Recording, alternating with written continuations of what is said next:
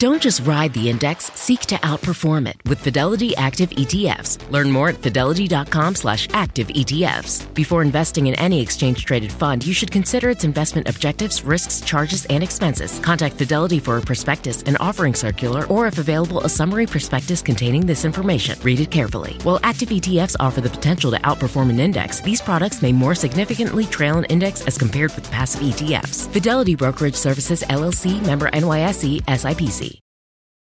Are you tired of not being able to get a hold of anyone when you have questions about your credit card? Well, with twenty-four seven U S-based live customer service from Discover, everyone has the option to talk to a real person anytime, day or night. Yes, you heard that right. You can talk to a human on the Discover customer service team anytime. So the next time you have a question about your credit card, call one eight hundred discover to get the service you deserve. Limitations apply. See terms at discover.com slash credit card.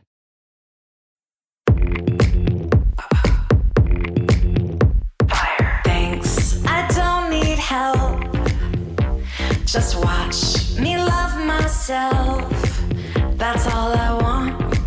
Got what I want. That's all I want. I'm not sorry. I'm Claire Fallon. And I'm Emma Gray. And this is Love to See It, an obsessively detailed recap podcast about reality dating shows like The Bachelor and other pop culture that makes us laugh, cry, and curse the patriarchy. We can't live with these shows, and we can't live without them. But we can break down every juicy moment and unpack all the weird messages these shows send us about love, sex, and dating. Stop, drop, roll.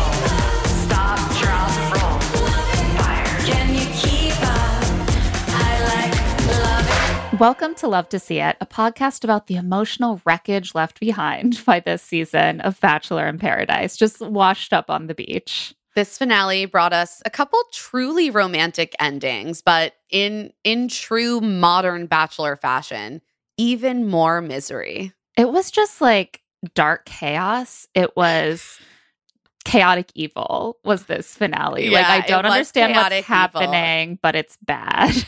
And yet, I will say I enjoyed myself during these two episodes more than most of the season because at least things were happening and the chaotic yeah. energy was a nice reprieve from just pure tears. Right. It's like the difference between purgatory and just like emerging from like the trial by fire. It's like when you're in paradise and it just seems to be endless misery. It feels so hopeless. It feels so claustrophobic.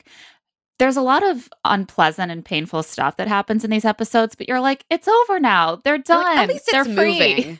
At least exactly. It's moving toward the exit.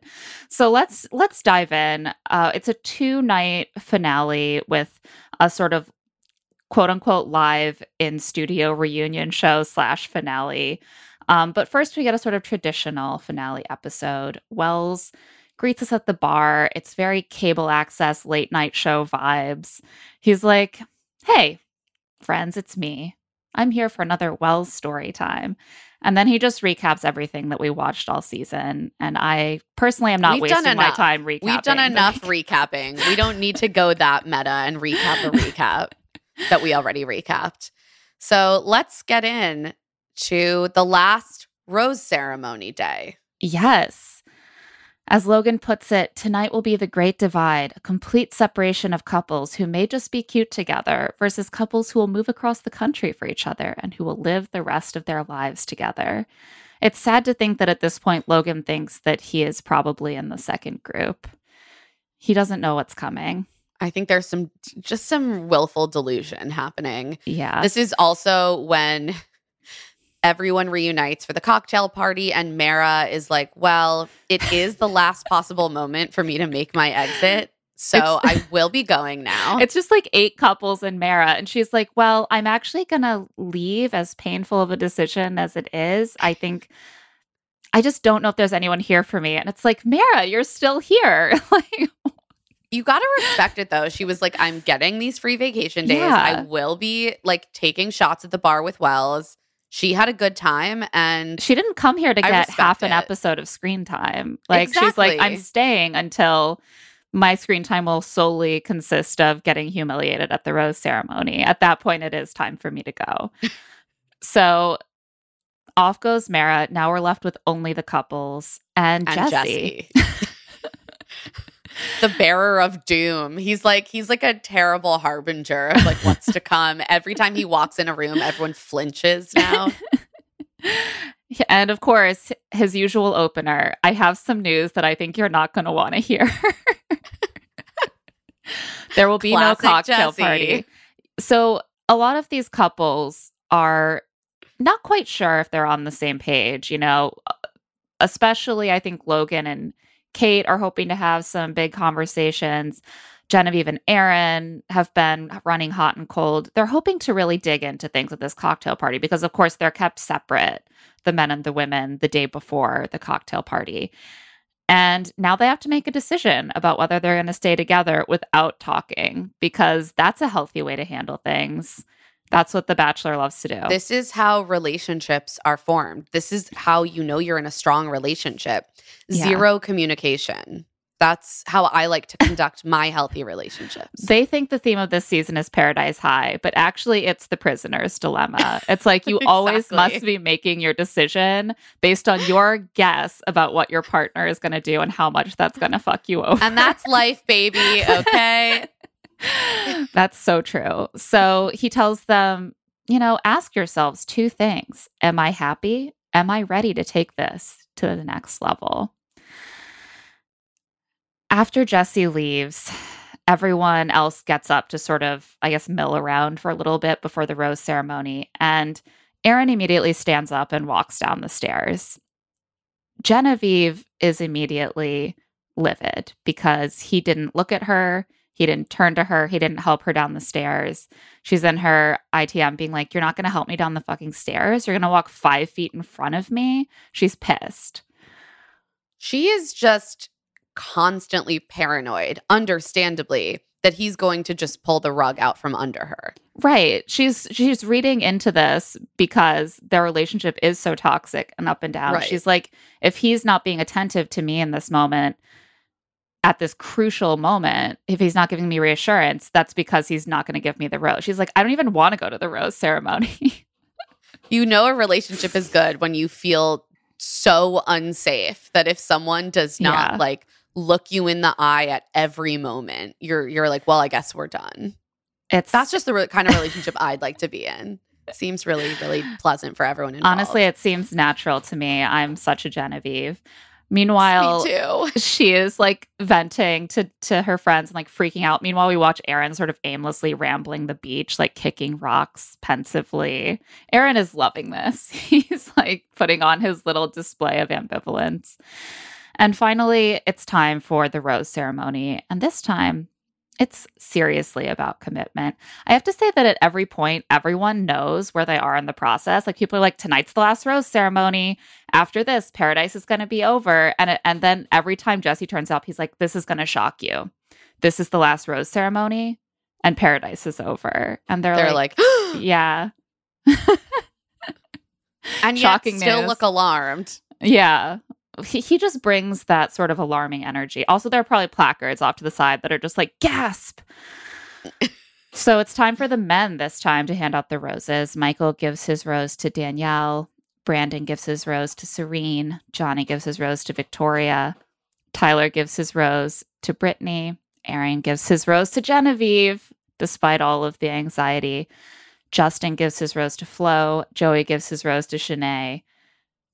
Logan goes last, and he offers his rose to Kate, and he's excited. He's like, we've worked through our oh. issues. We're finally going to take this moment to like really stand up and commit to each other, unlike last time when she was like, you got to step it up. This the is going to be our moment. He sounded happy. I was like, oh no, this is going all wrong. He's like, every word you said on the beach that night sank into my heart. We've walked through fire together. I know I don't always make it easy, but I still believe in you and me. And then it's Kate's turn to speak, and I think we have a clip of what she says. We have had some unforgettable moments on the beach. But you also told me that I was critical, looked down on you, not warm enough, and stimulated by the drama. When in reality, Those are projections that I feel from you. And when Jesse told us earlier to ask ourselves if we were happy or in love, the answer for those questions for me is no. I know what I want, and this isn't it. So Logan, no, I will not accept this rose. Rough. I just, I could feel my pulse accelerating rapidly listening to that, even though I've listened to it several times already. It is just such a classic person grasping for reasons that this decision they're making is the other person's fault. Right. It feels like she is actually projecting by telling him that he is projecting. Like, it's... Yes. What is she talking about? Like, how does Logan look down on her? I think he sort of puts her on a pedestal. Yeah. She is critical of him. She also does like drama. She but does so love do most the drama. People on the beach, so whatever. And she seems to embrace it. You know, that's kind of... She's right, like, that's it's kind of paradise. Her shtick. Right. So fucking own it. Like, I don't think that Logan has displayed really any of those qualities except possibly being not warm enough in the way that she was looking for at given moments. You can quibble about that, but like... Right. The rest isn't is not a description of him or their relationship as far as we've seen. And also, like, all she needed to say was, Jesse asked us to really think about these things, and I don't feel like... I, you know, I think the answer to those questions for me is no, I'm, I don't feel like I'm there with you, so right. I have to go. All you have to say is like, I don't feel confident enough in our relationship. You can say, I don't feel happy, and yeah. it's too early for us to be having this many problems. And instead, she's what she's doing in this moment, she's taking the opportunity to be like, every criticism I had of you, that was valid and objective. Every criticism you had of me was a projection of more problems that you have, which I am now criticizing you for. Yeah, add him to the list of all the reasons that you're a fuck up, Logan. And yeah. I'm just like, he didn't do enough wrong to earn this kind of all takedown. He did was try to twist himself into being what she wanted. And I respect, to a certain extent, that Kate puts out there what she wants in a relationship. To I the agree. Extent that she does that. It's it's better to be honest. It's better to put it out there and be like, this is what I'm looking for. But it's also better to dump someone than, you know, continue that. To be in a relationship. That is not what we're quibbling with here. Right. But like what it comes down to is that like this is a really immature way to handle conflict in a relationship, which is like, I'm rubber and you're glue. Whatever you say bounces off me and sticks to you. Like, you're thirty-three, my sister in Christ. Like, you're too old for this kind of behavior. I I was disappointed in Kate. I was too, because I find Kate on the whole to be really entertaining. I've really enjoyed her presence on the beach, even when I don't necessarily agree with what she's saying and doing, but she's like a fun character. She seems well-liked. It just felt unnecessary. This went a little far. It went a little far. And everyone else seems... so uncomfortable to have witnessed this. Kate kind of turns and says, like, I love you guys. I'll see you on the other side. Yeah. She leaves. Their faces are all just is frozen just in horror. Logan is just, like, standing there with the rose, like, I guess I have to leave. Yeah, I guess I'm single now. So he gets in the limo, and I have to say, I agreed with his very bitter reflections in the limo. Me too. He's like, I took a really hard path to get to Kate. I was happy to do that for someone I thought was worth it. All I got in return was a stern talking to or criticism. And then he says one thing I don't agree with, which is Shanae liked me for who I was. And I yeah, was like, this was is like, how people uh... end up going back to their toxic ex because I'm like, Logan, the next person you, they dated no, no, was no. toxic in a different way. You were also right that Shanae wasn't that into you. So Shanae like, was just not... like Kate Light. Like she yeah. also was constantly like, you need to step it up. You're not doing enough for me. Uh, Logan says, Kate did not like what I brought to the table, and it tore me up because I had nothing I wanted to change about Kate. I was so satisfied with who she is, and to have that returned with anger and disappointment in me, it just hurts. My sense of who I am has gotten a little lost in trying to please this girl who I was really into. And I, I think that think was so right. palpable watching. Yes. You're just like, Logan is like shrinking by the day, trying to figure out who to be for Kate. with these vague little like hints she's giving him. It actually speaks well to his emotional maturity that upon reflection, he can kind of see that. He's like, wait, what, what was I doing? Like, this wasn't an equal relationship. We weren't, like, what he brought to the table wasn't a good fit for her. And he was contorting himself as a result. And that's like yeah. a deeply unhealthy thing for a person of any gender identity to do in a relationship. And ultimately, that is the one gift that Kate does give him, is that she's been giving him these sort of like poison pills of like acceptance and affirmation wrapped around like a really fundamental criticism of who he is.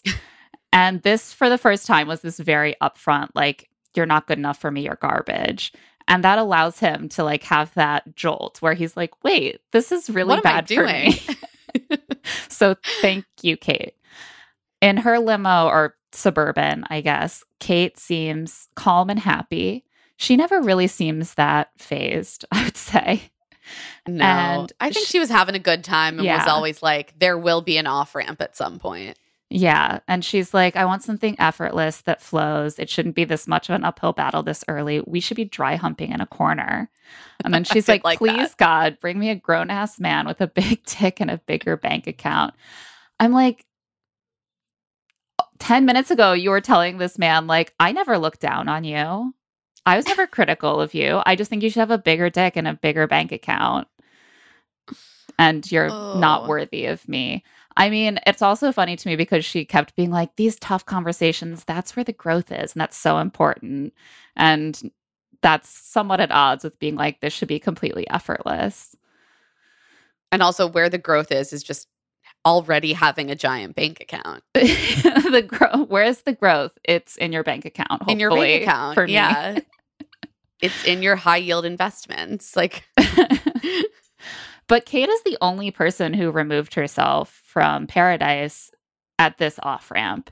And that's not enough. We need to have what I like to think of as the great threshing, oh. where we separate all of the fake couples, the couples who aren't ready for the ultimate commitment of getting engaged with a Neil Lane ring, from the people who really believe in each other and their future. So the next morning, Jesse arrives and is like, Paradise is over, you guys. Shock. I know you didn't see this coming. Like, you've been on this beach for a month. It's time to go. Last night, we had the final rose ceremony, so I don't know what you thought was going to happen after this. He's like, tomorrow will be overnights, but only for couples who are considering engagement. And I so love that if, this is now the line they're drawing. They're right. like, you can, you are allowed to leave dating, but you have to make that decision before you have any alone time. This is the thing that kind of drives me nuts about the way that Paradise has gone, is they actually used to get to like proposal day, and they could propose leaving together. And it yeah. seems like that has just gone away. It's like, if you want to leave dating, you can break up on the beach and get together later, like twenty-four hours later. Or you can, I guess, now agree to leave together on the beach in some sort of structured way. What happened to just like some tension? Is he going to propose? Is he not? And then ultimately they're like, we're not ready, but let's leave together. And they have a romantic finale on the beach. Yeah, give us more overnights. Right, I want more overnights. Let these people hang out. I don't know. It's very, it's very odd. They start having their conv- conversations one by one. Serene comes to grab Brandon first. It is a zero tension conversation. Their entire relationship. They they are like Alexa and Brennan on Love is Blind. They, yeah. they keep trying to make us think there's something. There's nothing. There's They're nothing good. Wrong. And There's every time wrong. They talk about their relationship, they're both just like, it's amazing how I will love you forever. And I did from the moment I saw you. And our love is perfect and different from any love in the world. And so they just have that conversation like fifteen times this yeah. episode. Again and again and again. So they're Brittany out of the way. And Tyler. Brittany yeah, and Tyler. They're, they're staying. They're staying for overnights. Obviously, they're going to get engaged. Brittany and Tyler are next. She's like, I'm ready to date him, but he hasn't told me he loves me, and I guess we'll have to break up if he doesn't do that. She lays it out very interestingly. She's like, I don't think it would make sense to leave together unless he says he loves me, but if he does say he loves me, he's the one.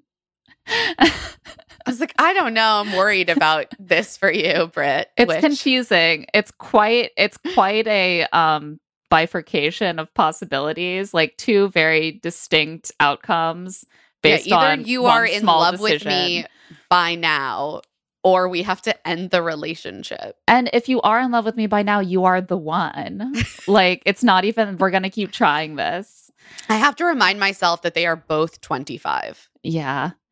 And I mean, at this point, I was like, I don't even know what Brittany wants or feels. She's just like, he loves me. He's the one. He doesn't love me yet. We're breaking up forever. I'm not even sure if she knows. Like, yeah. I, I did wonder, especially after the reunion, if like, if if she was a little swept up, kind of just in in the relief of finding a person that she actually connected well with on yeah, the beach. Of having a, a paradise boyfriend. Yeah. So Tyler says to Brittany that when she punted a ball to him during the Sadie Hawkins dance, he loved her right then and there.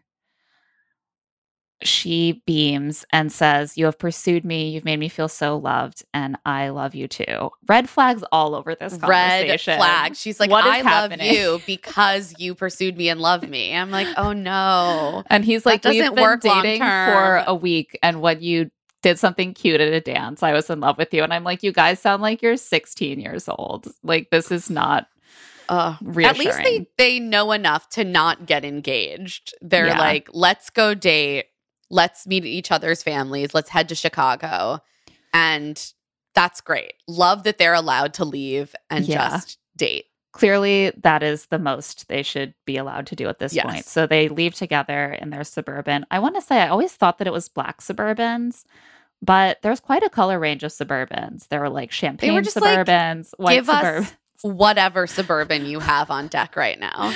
There, I mean, listen, it's hard enough to find a car these days in this economy without exactly. finding one the color you want. Am I right? I'm like, supply chain issues. They have someone on standby, like whenever a Suburban is sourced to like immediately exactly, call them. Like the Hertz alert. Like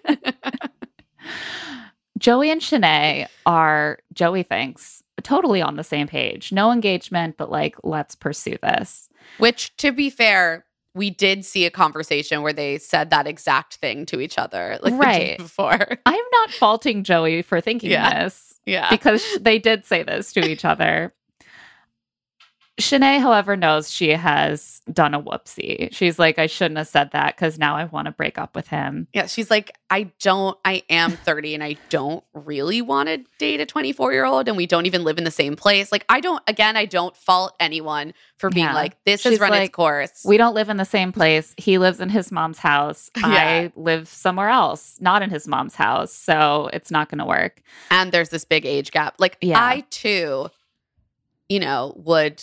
would feel that, would feel that maybe this was a limited time endeavor. Shanae, of course, though, has to express this in just like the rudest way possible. She is not a person you want dumping you. It doesn't feel good even to watch.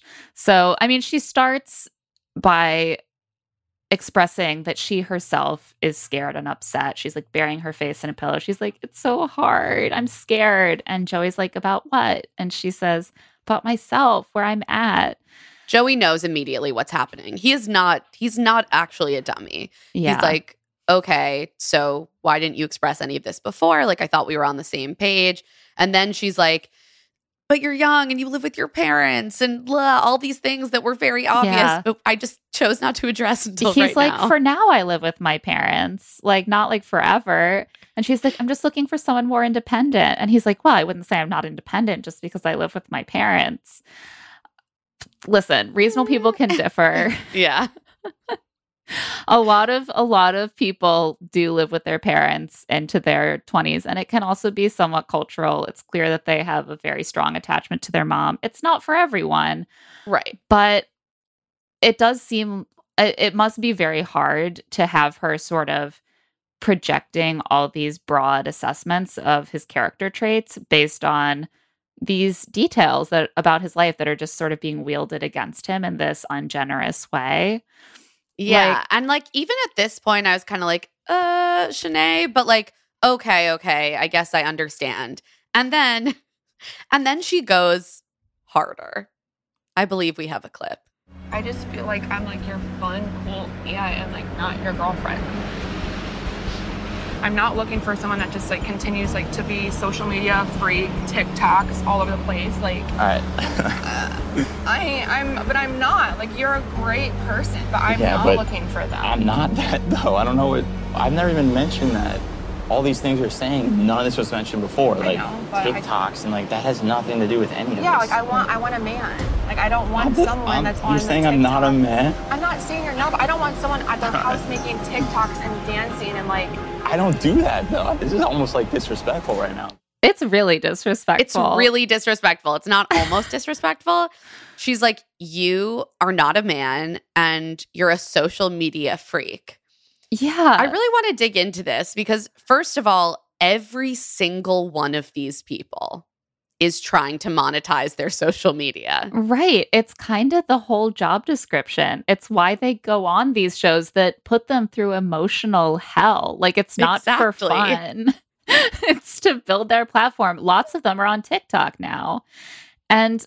I don't know. I remember when Joey and Justin were cast and we were all like, oh, they're babies. They're so young. And they're, they have like a twin TikTok account. They're professional.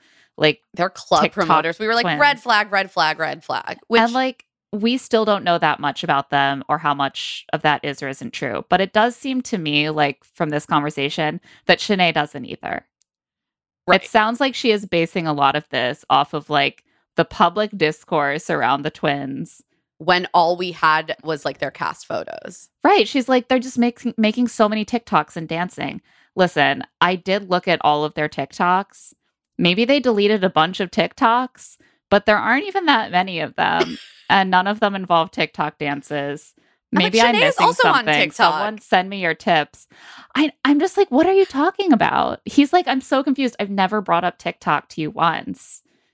I don't dance on TikTok. Like, why? He's like, that's also not who I am? Like, what are you talking about? Like, this is really, he's like, and now you're saying I'm not a man because I like. Right. Because I. Because I made some on TikToks. TikTok? Like, what are you talking about? And also. It is so rude. It's so rude. Like to, to call his like manhood into question because he uses social media or he dances on social media, whether I mean, he does or not is really offensive. All such a bad look. And it is this weird thing where it's like, well, if you're a woman, obviously you need to like perform attractiveness and whatever skill set you can in order to make a buck on social media. Because like as a woman, that's where your value lies in yeah. your physical appearance. If you're a man trying to monetize those same things, you're actually not a man at all. Right.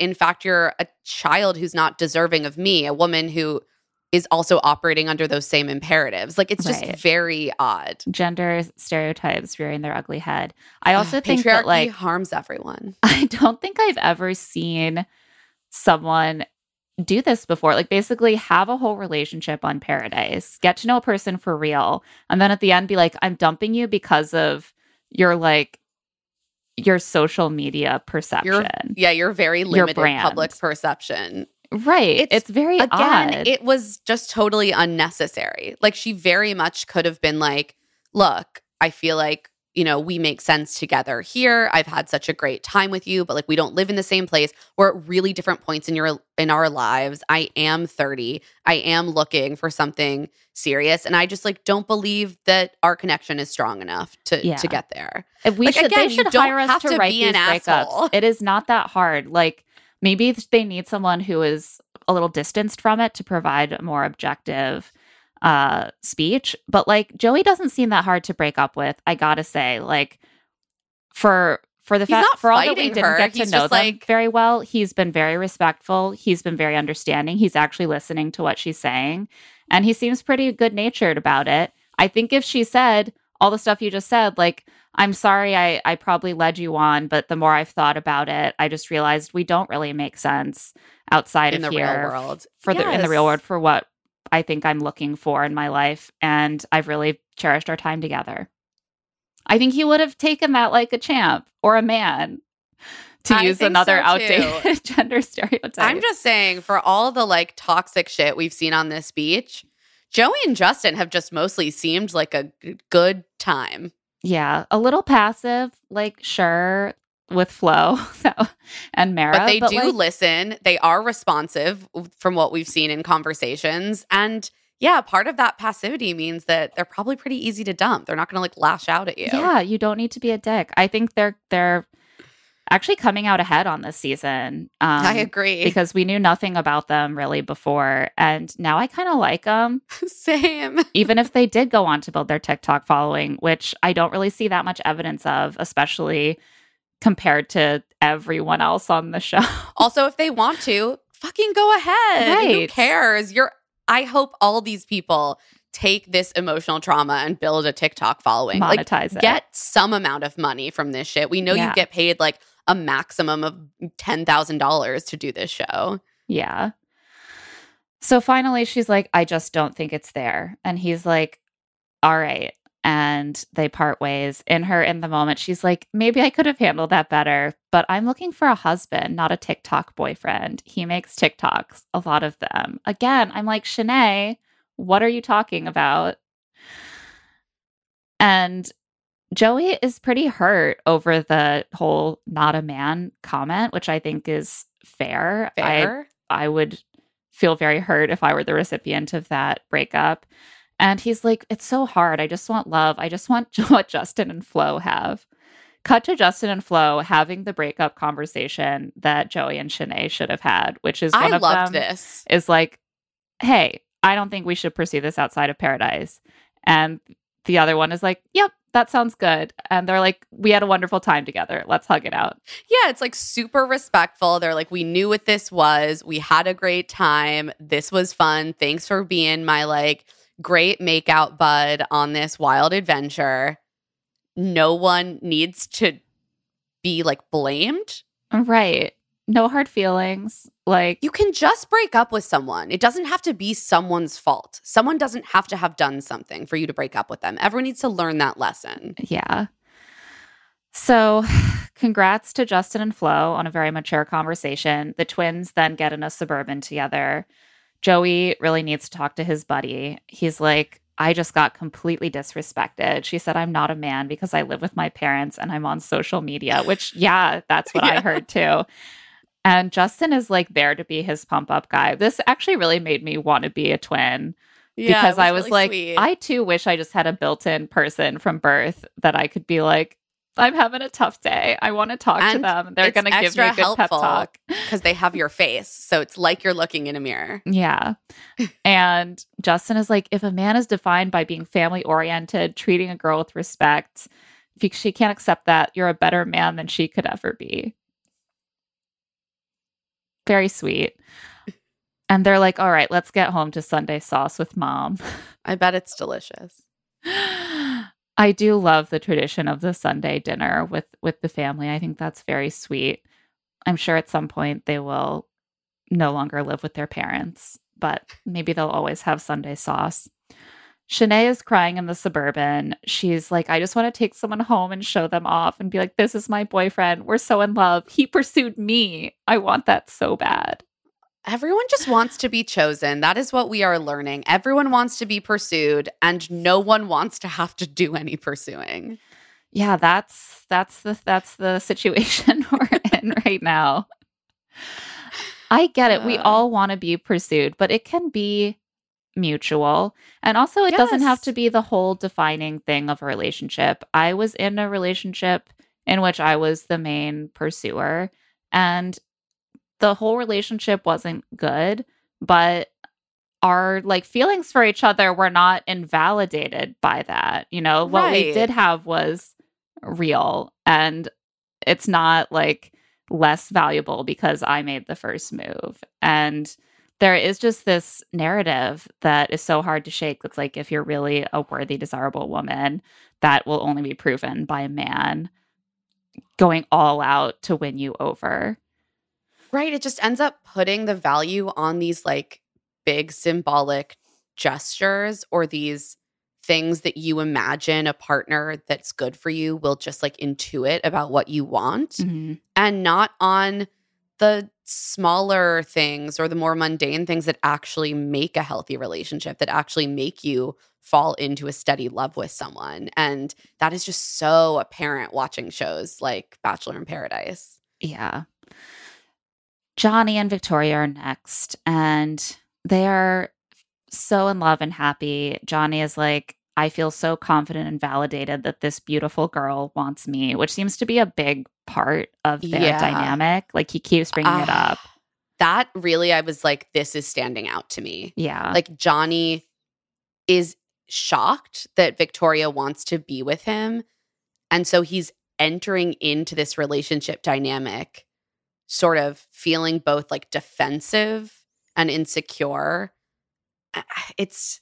You're just like, yeah. this is not going to be good. Like, you need you need someone to just accept to, yeah. to accept that someone loves you, and also to see that other person as like not someone that's just on this pedestal above you. Right. How can you ever really be honest about what the relationship is giving you if you just have this narrative that you're lucky, you're the lucky to even one. Be there?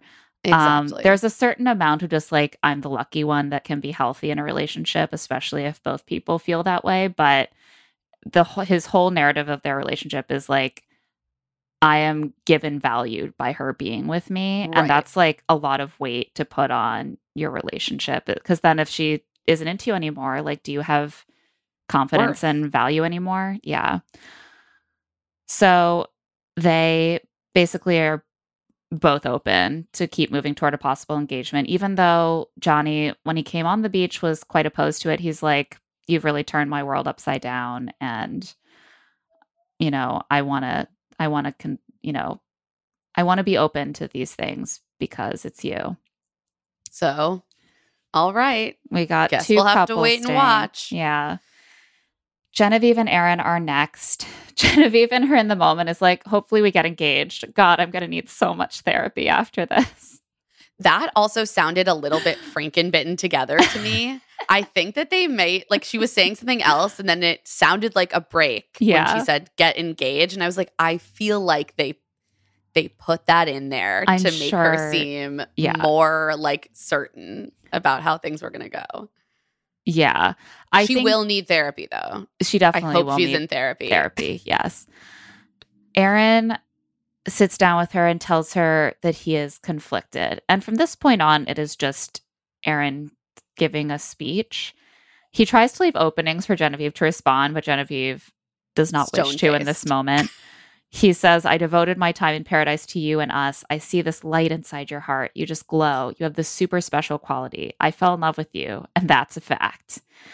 Now we've gone through some ups and downs, as you know. And he laughs. There are a lot of jokes in this speech. He's like, the main thing I have an issue with with us is whenever there's something wrong, you've wanted to leave. That's scary for me. This is probably the easiest it's going to get. Life is not easy. We need to be teammates. I need someone that can give me security. And if I'm willing to stick around, I need someone that is willing to stick around too. For that reason, I don't think I can continue outside paradise.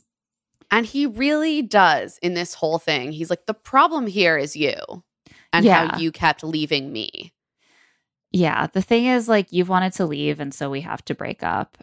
And then he he says that he loves her and he'll always cherish this time. He wouldn't do anything differently. She's still silent. He's like, is there anything you want to say to me? And she doesn't speak. And then he sort of like pops his lips and he's like, you're a great girl. At the end of the day, you're a great friend. You look beautiful today, by the way. And then he leaves. And she very calmly gets up and marches up to pack her bags. She's clearly just processing. She's yeah. taking it all in. On some level, I want to be like, that was the correct decision, Aaron. But I'm just so mad at I'm him. I'm annoyed he got to do it. Yeah. Like, you don't get to break up but it, with her. It was the right decision. Yeah. Obviously, they should not be together. We also, there are now all these rumors that Aaron dated, started dating someone right after that he maybe was already involved with before. Who knows? Yeah. Hard to say. But the problem is that Aaron is just so calculated that I like find it hard to give him the benefit of the doubt. Well, also, like, let's look at what actually happened structurally. They had some terrible arguments, which, from my reading, were largely driven by him, him and his inability to accept that she also has insecurities and emotional needs, and his sort of patronizing way of talking to her. And then she would be like, wow, I can't be in a relationship with someone who talks to me like this. And she would try to break up with him. She would pack up and she would leave. She'd be like, it's over. And what would he do? Both times, follow her and convince, and convince her, to, her stay, to stay. So mm-hmm. that he can then very calmly, like two days later, explain that he's breaking up with her because she's not a good partner. And it's like, yeah. okay, you could have let her break up with you two days ago. She wanted to. She was so confused and like in such a weird place when you kept like convincing her to stay, even though she had felt like she couldn't be with someone who was so disrespectful to her. You managed to like talk her around so that you could be the one who got to dump her. And you could use the thing that she had already done. Right. Which I think starts to sink in for her. She's like, wait, if the reason we're breaking up is that I tried to leave, that already happened. Like, why why wouldn't you just let me leave? Why wouldn't you just let me leave? That is a deal breaker in the relationship. So Victoria finds Genevieve kind of calmly and silently packing her bags and tries to get her to like talk about what happened. And Genevieve's like, he completely turned it around on me. Like, I get that I kept pack- packing my bags, but it was because of the way that he talked to me. And I thought we got through it. Why have me stay if you're not going to be okay with the fact that I tried to leave? Um, and I was like, yes, Genevieve, you're finally gaining some clarity. She's putting the pieces together. Yeah, yeah. And um, she's like, I wish I just brought up the fact that he didn't mention one thing he did. And Victoria's like, you know what? You don't deserve this. Everything you've told me is not okay. Like, that's Victoria's you're valid. Being a good friend. And Genevieve was like, you know what? Yeah, I need to tell him this. So she heads off to find Aaron, who has flopped on the daybed. And as epic threatening music plays, and everyone Hurricane is like gawking, Genevieve. Like these they're like, people, oh, they're no. explosive. Genevieve is crazy. I'm like, she's literally just going to have a very direct and normal breakup post-mortem conversation with him, but whatever. She is a threat.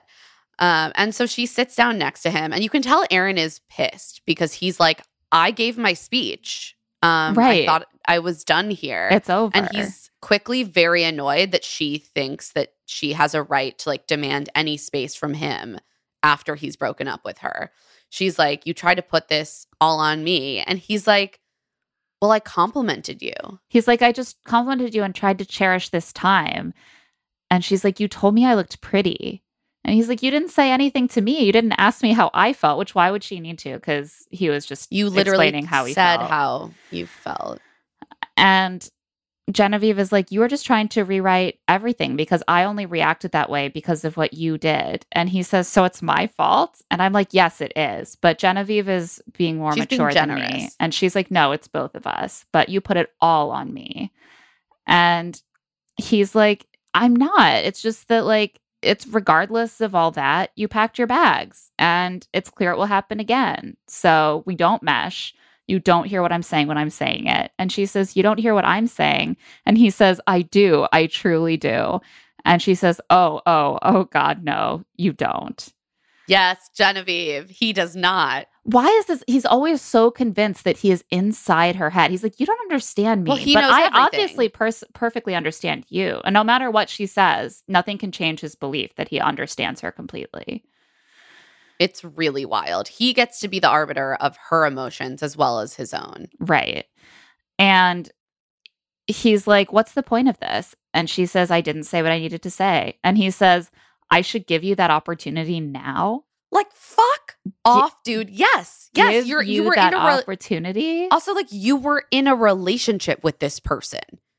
Actually, you're Until, like, only, five minutes ago. Right. Like, your only responsibility after, if you're the person who has broken up, well, maybe you have a couple. One, like, don't continue to reach out to them. Two, you give them the space to also express themselves to you. That is what you do when you are in the power position and have ended a relationship with someone. You give them the space to also be a partner in, in ending that relationship. This is the thing, is he was he had his speech ready. He knew what was going to happen. He gave her these little pockets of time to say something. He was like, Those that's all you her, needed. That's all you get. Like, it's on right. my timeline, and the content of the conversation has been is determined dictated by, by me. me. I think that, like, they're still pretty clearly within the breakup conversation window. Yes. It just happened. She's finally gathered herself to say what she needed to say. And he's treating it like he's some sort of, like, celebrity who's like, oh, I'm sorry. I actually, my two hour window for signing autographs has ended. So, like, I don't think that you can just follow me to my dressing room and I will give you the opportunity. Like, what are you talking about? Give her the opportunity. Like, like you're dispensing your time right. to her as a gift. This is how he always does it. He's like, everything is on your timeline, but everything is on his timeline. And if it's not in any way, he's like, why am I not in charge of this? It's so messed up that I'm not in charge of the timeline that this happens on. And then he's like, it's not going to work no matter what you say. And she's like, I'm not saying that it could work. I know it can't can't work. She's like, I She's just... like, I am just trying to say my piece. I am trying to express how I feel. I am not trying to get you back. I am not trying to, like, change how this ends. I am trying to say that this was a mutually bad dynamic and, like, you are not a victim here. Yeah. He's like, oh, so you're just trying to make me feel bad?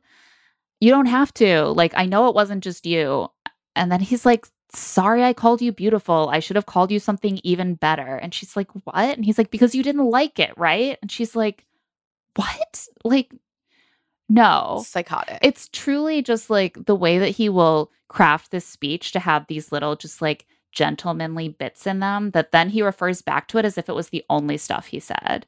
He's just like, all I did was no, say you were, like, beautiful and that I cherished like, our time together. He's like, I'm a good person because I said you're pretty. And, oh, I'm sorry that, like, you don't, didn't like my breakup speech because I called you just beautiful and I should have said something better. You just dumped her and blamed her for everything. What are you, t- like, what are you talking about? It's not about whether you gave her a good enough compliment. He's oh, Then Aaron's oh. like, you can pack your bags and I won't try to stop you this time. I promise you that. And Genevieve's like, yeah, I don't want you to. She just looks, it's like something has, like, fallen from her eyes and she can now see clearly, and she's like, what the fuck is happening? This is like, if he had just let her leave the first time, she would have been saved so much suffering. But he would have gotten so much less screen time. And he would have been the one to get dumped. So, you know, instead, he got to give a beautiful, gracious dumping speech and have maximal screen time. So it's really win-win. In the Suburban, Aaron is like, at the end of the day, I was glad that we spent the summer here together. And now I'm not. Way to ruin that. That's Genevieve's fault, too. Uh, but Genevieve, Genevieve has some clarity, finally. We have a clip of what she says in the back of her Suburban. There's so many things I overlooked because I wanted it to work. It makes my brain itch. It it does. It doesn't pain me, but it makes my brain itch. I just wasted my time on a child. And that's big facts. That is big facts. That is big facts. Go off, Jen. I think that we have both perceived Jen as someone with her own issues in relationships. And I think that Genevieve also perceives that about herself, especially by the end of this. Yeah. But the way that Aaron, like, took advantage of that made me enraged. And I'm so glad that she is finally able to see, like, oh, even if, like, I have my issues, like, he was really in control of this and convincing me to overlook issues just for this, like, it's bullshit. And also, it speaks well of her that she, even when she is angry, even when she is frustrated with what sh- he has put her through, she also is always willing to say, yeah, I, I did things that contributed to this dynamic as well. And, like, that is the mark of a person who is capable of growth. Yeah. That is a mark of maturity. Someone who's just trying to, like, rewrite the bounds of conversations in order to confuse the other person, that is not a person who's capable of being in a mature relationship. Yeah. I am glad that this relationship is finally over and off my Thank screen. God. And this brings us to Michael and Danielle. And this conversation to me was from a different show. I think maybe the show that They're they on a different want show. It to be. I think this is a big part of why the show did protect Michael so much, which they did. He is a walking Nicholas Sparks hero. Like he, in this he scene, is. epitomizes their Target aesthetic. It's like corny and sweet and schmaltzy and kind of like annoying and cloying at times. And it also melts your heart. And it's just like, you know, when The Notebook came out, I went to the theaters once and watched it and laughed the whole time. And I then I went back and cried the whole time.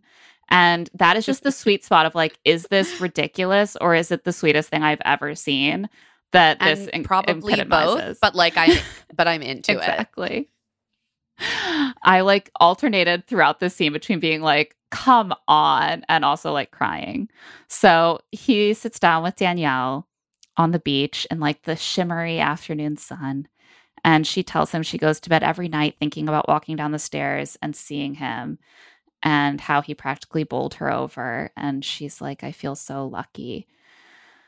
And Michael says that since his wife passed, he's had difficulty giving and receiving love. And he's felt incredibly lost, wandering, and numb, which for empathetic, emotional people like us is a death sentence. He's he's wiping away tears. He truly speaks in movie dialogue. He does. And then he's he this is like truly a Nicholas Sparks set piece. He brings out the most important thing he owns. It is a compass that he had made for himself. He also had one made for Laura and James shortly before she passed away. And he says, I bring it with me everywhere I go so I don't get lost. On the inside, it says, I'll find you wherever you are. I can't help but think this compass brought me to you. Oh, it's really Even beautiful. In this moment, I am both weeping and I'm like, this feels so scripted. I'm like, this does feel like Channing Tatum is just like saying this to like Amanda Seyfried or something in a movie written by Nicholas Sparks. I loved it. I was like, I agree. I agree. And I also was like, I love it. I just, sometimes I want ridiculous, well-produced romance on my screen. And I, I also just actually believe that they are connected and that they do feel yeah. these things about each other, well, whether or not. That is like the magic of Michael, you know, for the show. They're like, we found a guy who like, as far as yeah. I can tell, really feels all these things and like is this person, and he is willing to kind of yeah. and able to kind of sell it on camera, you know what I mean? And that is what The Bachelor is always yes, looking for. That's, it's no wonder they desperately wanted him rarely, for the main rarely franchise. Found yeah it's so hard to find. And then they were like, and then we can just like build around that. Like we bring in the perfect person for him that he already has like an online friendship with, and then we like give them a date and then another date, you know what I mean? Like they They create yeah, this little and, bachelor experience for him on the beach. Exactly. And I do think we can like acknowledge that obviously the show did protect him, and also that like that doesn't mean Michael is some like evil calculating person, right? Like yeah. he was set up to succeed in this environment, and it seems like he did, and that's really lovely. Yeah. I'm I'm happy that they are happy. Like they really seem so stunned by the depth of their connection and, and so happy that they found each other. And he tells her he wants to introduce her to James when the time is right. He wants to meet each other's families. He says the future feels hopeful. They also have a conversation that I think is is really interesting. We hadn't heard them kind of acknowledge this before, but Danielle is like, you know, I hope you know I would never try to just kind of step in. Like she says, I want to meet James, but I hope you, you know, I'd never try to just step in. And she acknowledges like our losses are very different. Like I think people are really intent on being like, they experienced the same thing and that's why they're together. And mm-hmm. it's like they both experienced profound and traumatic loss, but it was very different. Danielle was much younger. She was in a relationship that by her own account was much less healthy than what Michael had with Laura. And so like the ways that that grief plays out is not going to be exactly the same. And I thought that that was important and interesting to see, to see addressed. She says like, you know, I can't look back on my loss and say it was this beautiful, safe, happy relationship. And I know that when you look back on yours, it was this incredible love. And I just want you to know that I really respect that and I honor it. And having listened to a handful of podcasts where people speak about kind of dating after this loss, like I think that having a partner, I would imagine, who is like, I honor the fact that that love for the person you lost is not a threat to me and mm-hmm. also is not something that is going to go away. Yeah. Like that seems really important. Yeah. And Michael says she would love you. She, that is when I started crying. It was you, and so am I. And then they make out in front of like the late afternoon water, and the light is like shimmering off the water and around them, creating this sort so of cinematic, cinematic effect. And I was like, this would be in the trailer.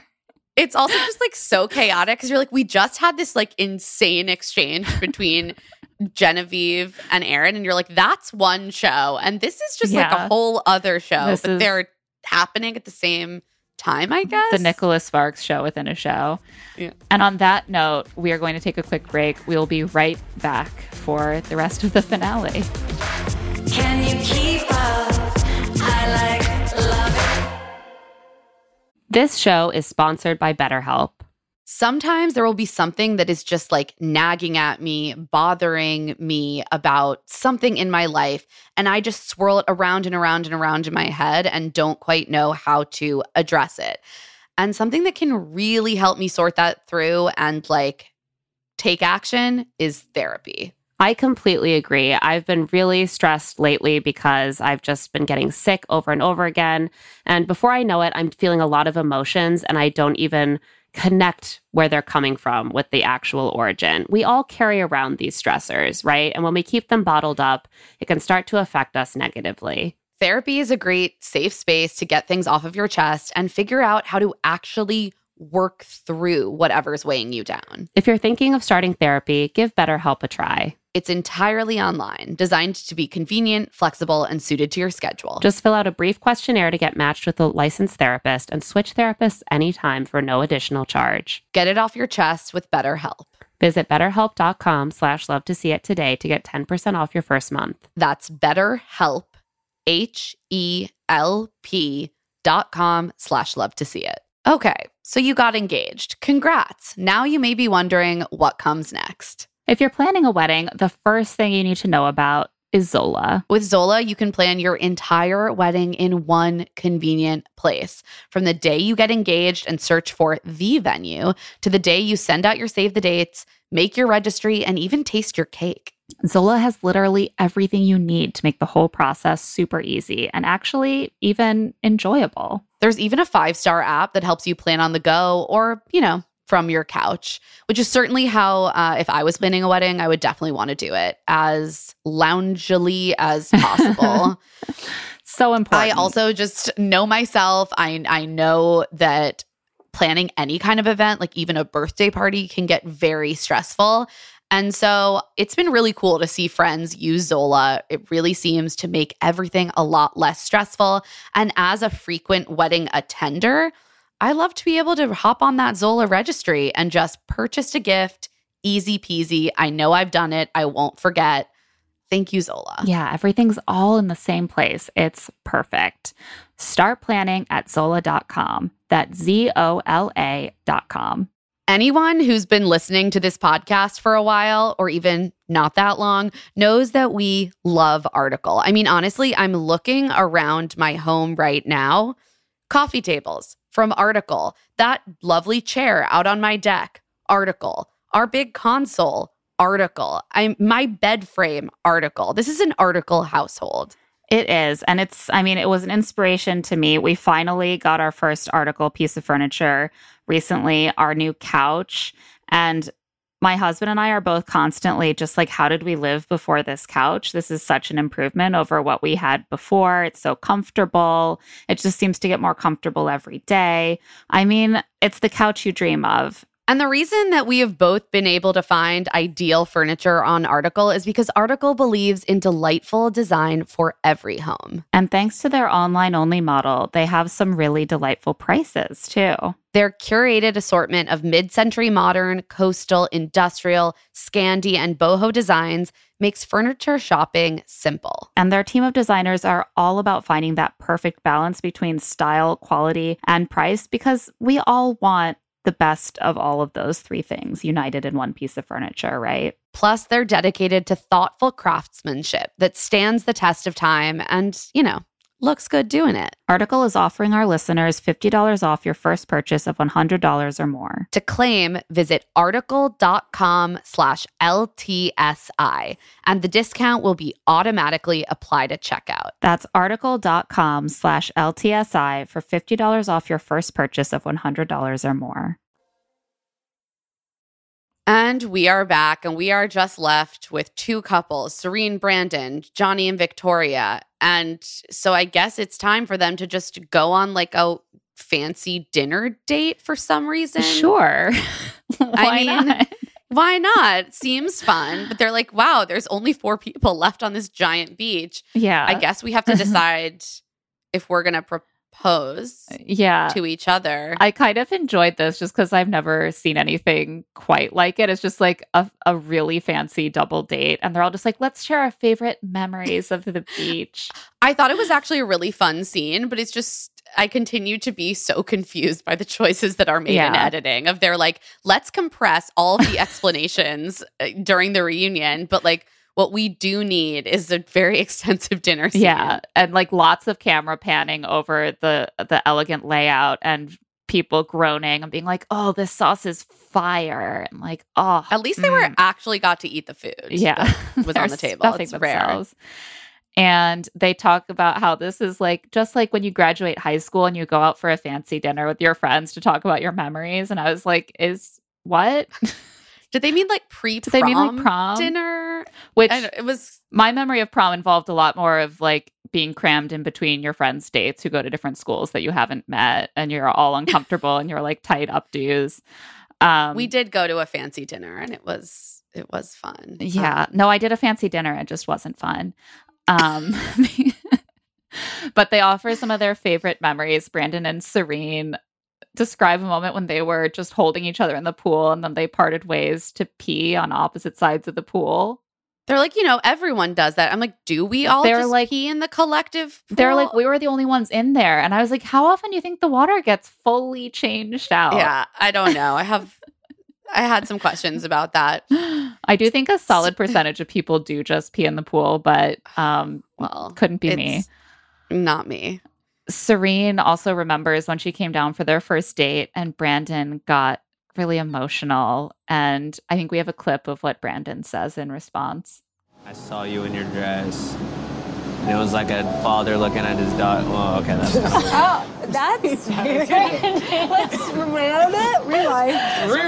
Rewind. Daddy. I don't know why I said that. It's hot out. It's hot out. But you know when they cry when they see them in the yes, dress for the first time? That's what I was trying to First look, like first look. The first look. Uh. You can say that sentence again without the weird part. What is happening? Is oh he not- my God, I found this fucking hilarious. I also really enjoyed Victoria being like, hey, daddy. I feel like he couldn't think of the word groom. It's like we don't even remember who the guy is at the wedding. Like, who's there with the bride? No, a father? I think he...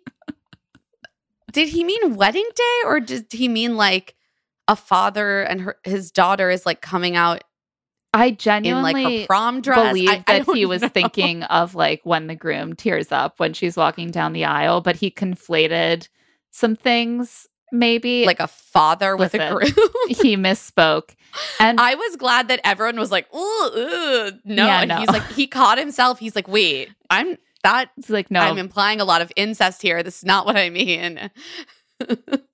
But I think that what I really enjoyed about this is that I think for the first time I have ever seen, everyone in the scene is just like, cut, take two. Let's take that one again, and they'll show it without the weird one. I, I don't think we've ever seen the cast overtly acknowledge like a retake or hint that something isn't spontaneous, because then they just say it again as if it's spontaneous. And they obviously do retakes all the time. Right. But the show doesn't want you to think it's anything other than like a naturalistic docuseries. I guess they were like, this is so funny that we are willing to break the fourth wall in that way because this is hilarious. It's interesting, though, because they also could have just not included the part where they're like, you can say it again. You know? Yeah. They could have cut to something else. They chose to like show them redoing it. And I just think they're loosening their hold on the like verisimilitude. Which I think thing. is a good thing. I mean, it's a good thing. It's better for people to be more aware of how constructed it is. Victoria says that she remembers falling in love with Johnny when they talked about having kids. And he said, when we have kids, I'm just going to be like, go talk to your mom. I don't care. Go talk to your mom.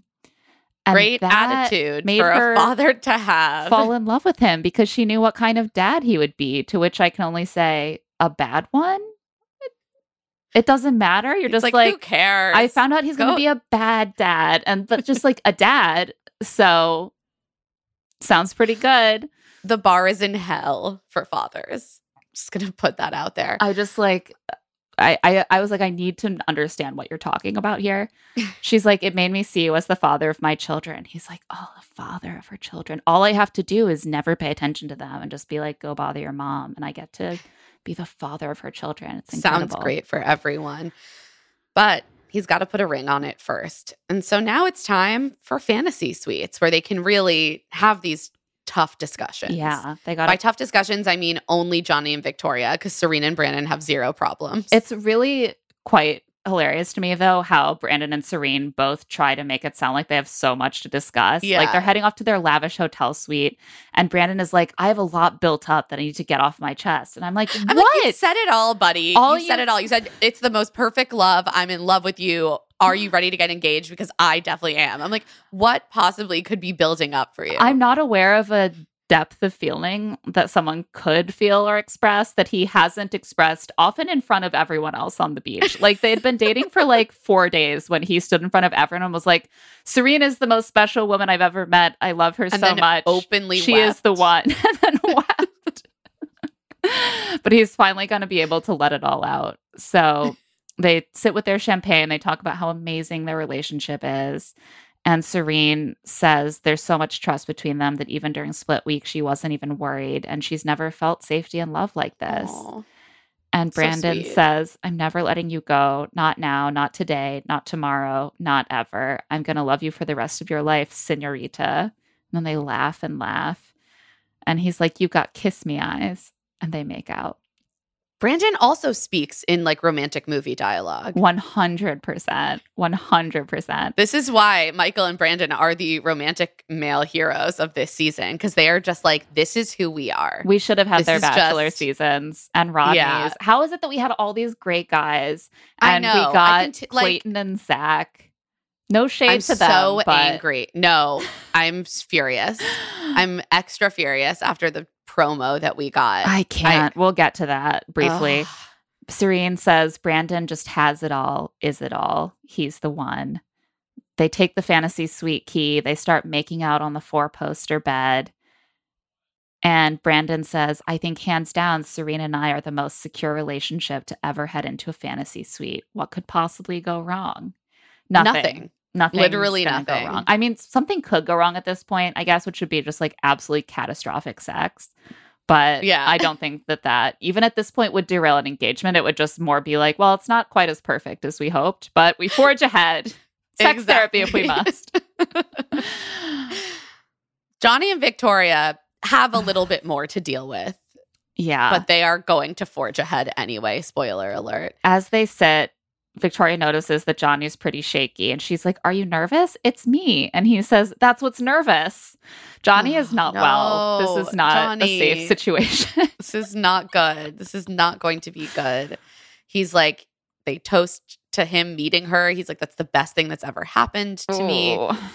And they're both like, wow, this relationship has completely changed what I thought I needed. And I'm yeah. like, that's not a good... Yeah, like, I, Victoria's again, like... that can happen, but like, yeah. ugh, it's giving me pause. Yeah, Victoria's like, love isn't a checklist. Like, you've altered my idea for what a husband and a man in my life should be. And he's like, it's Johnny. And she's like, yeah. And I'm like, again, did you really work through the fact that you want really different things for your no. life shortly after this? Or um, also, oh, they both are just like, wow, we both always have a tendency to pick people who aren't right for us. And they say yeah, that who aren't available, overly. who aren't right for us. He, she's like, I never really felt like I deserved love. I actually wondered if she was referencing some of those rumors about her, you know, being involved with men who are in relationships. She's like, I always yeah. been, I've always been drawn to guys who weren't fully available because I felt unworthy of love. Yeah, and that's that's a real. I've had friends thing. who have that pattern. Like there is, that's a that's a real thing. Like yeah, it it it is. Ugh. And it made me sad for both of them, hearing both of them yeah. talk about kind of these like deep wells of insecurity. Also, because sometimes when two people are really driven by that feeling, you can't help but wonder if they are clinging to each other, partly because they're both just trying to like fill that hole of feeling yeah, loved and worthy. So she brings up that he told her he didn't feel good enough. And I think we have a clip of what he responds. I mean, even just when it comes to, like, looking at myself in a mirror, like, I just hate everything about me, and it's the weirdest thing ever. Johnny. Yeah. And I feel like every time I was in some kind of relationship with someone, it always ended, and they were gone, and they dipped out without, like, any kind of anything. And it was always for someone else. Yeah. And, um, I don't know. I, I don't... Like, I've just never felt worthy. Johnny. Ugh. I think aside from the specific relationship history, I've maybe never related more to someone on this show. I like, know. How often do people talk about that thing where you're so depressed and insecure that you just look in a mirror and you're like, wow, I hate everything about myself. It's yeah, real and I don't and even sucks. know why. I yeah. just I just hate myself. And, yeah. like, it made me really, really sad to hear him say that. And then also... given the like very particular foreshadowing that yeah. we kind of get here of what's to come, I was like, I really hope he has a good support system around him. I hope he's in therapy. Yeah. I hope every one of these people are in therapy. Yeah, but, like generally hoping ugh, everyone is I'm, in therapy with someone not yeah. affiliated with the show. Exactly. And Victoria says, well, you are enough. You're the best guy ever. And I just love you. That's why I can definitely see myself marrying you. It's interesting also how they feel strongly about each other, but there aren't many, like, I don't know, either specifics. They can't articulate it or they just don't know the specifics of why. It's like, you're just great and I just love you. And it's hard to, like, articulate what it is about their dynamic or each of them as people that leads to that feeling. Um. Anyway. Maybe we're just picking this apart because of what is coming, but that's our job, folks. So she says she didn't come in intending to get engaged, but she's ready. She sees it with him. And it's not scary when she thinks about it with him. And Johnny is like, that's what scares me. He's still like scared. He is scared. Yeah. He's scared. It- also, the way he talks about engagement is so, like, such a male stereotype too. He's like, if I get engaged, I'm done in the world. I'm done. And I'm like, well, life continues. Let me tell you. He's like, I'm not going to get engaged just because you want to. And this makes her upset. She's like, this is heartbreaking. He's not ready. But at least they have a beautiful four-poster bed identical to Brandon and Serene's that they can have some serious conversations on. I'm sure all they did was talk. Yeah. And now it's time for the reunion. Reunion. Because we do not get the engagements yet. They do a very, like, sort of have kind of a men and women tell all type thing, then give us the, like, finale, finale and check in with the final couples. So. Yeah, it's weird. It's totally a mashup of, like, women yeah. or men tell all live finale. And after the final couples. Yeah. It's... So we start with all of the cast on stage who are there for the reunion, not the final couples. I'm going to say half of these people anything they said got cut. Yeah, we don't hear from most of them. Uh, on stage are Sally, Hunter, Jasenia, Kate, N C, Eliza, Jill, Aaron, Lace, Justin, Jacob, Sierra, Kira, Romeo, Logan, Andrew, Genevieve, Shanae, and Rodney, and also our resident mixologist and provider of misogynist pot stirring, Wells, who gets his own little cabana bar on stage. For no reason. By the end of this, I had forgotten he was there. Same. Same. So they kind of dive right in. First up is Romeo. We get like a zoomed in screenshot of Romeo's terrified eyes as he leaves the beach with Kira. Romeo's just like nervously giggling the whole time. I don't think Romeo speaks during this whole segment. Like, we do not hear him speak. Wells really. is like, maybe he says like one or two things, but mostly he's just nervously giggling. Wells is like, this is the funniest thing I've ever seen on Paradise, hands down. And Kira's like, he's fine. We're so happy. It's great. Right, honey? She's really leaned into like playing up the I kidnapped him bit on social well, media. Well, they do have a they do have a good TikTok thing going on. It's creating confusion for me about whether they're just doing this to maximize their platform leveraging after Paradise and to like kind of spin their edits, or if they are actually dating for real. I think they are at least dating casually. Yeah. That's my understanding. Okay. Because yeah, I know that Romeo's like gone out there to to visit her. It just but I, I don't so... I don't know. It's odd. It's so I'm odd. also Kira did a really weird tweet about Elon Musk, oh, and now yeah. I'm, like, extra confused.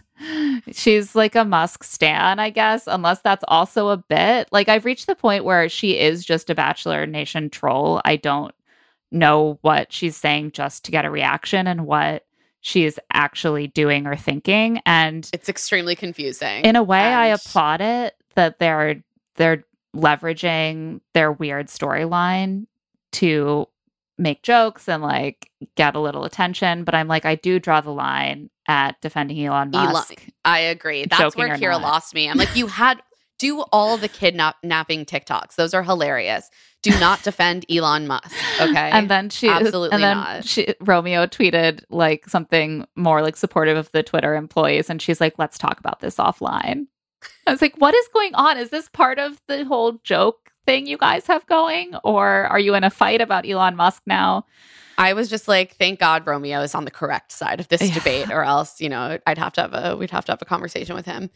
Um, Jesse, but we move right on. Yeah, Jesse then turns to Split Week and all the various fallouts from that, and he turns to Shanae, and he's like, "So you explored multiple relationships, but you resented Logan doing it too." Okay, the twins aren't there, no. are they? Mm-mm. Yeah.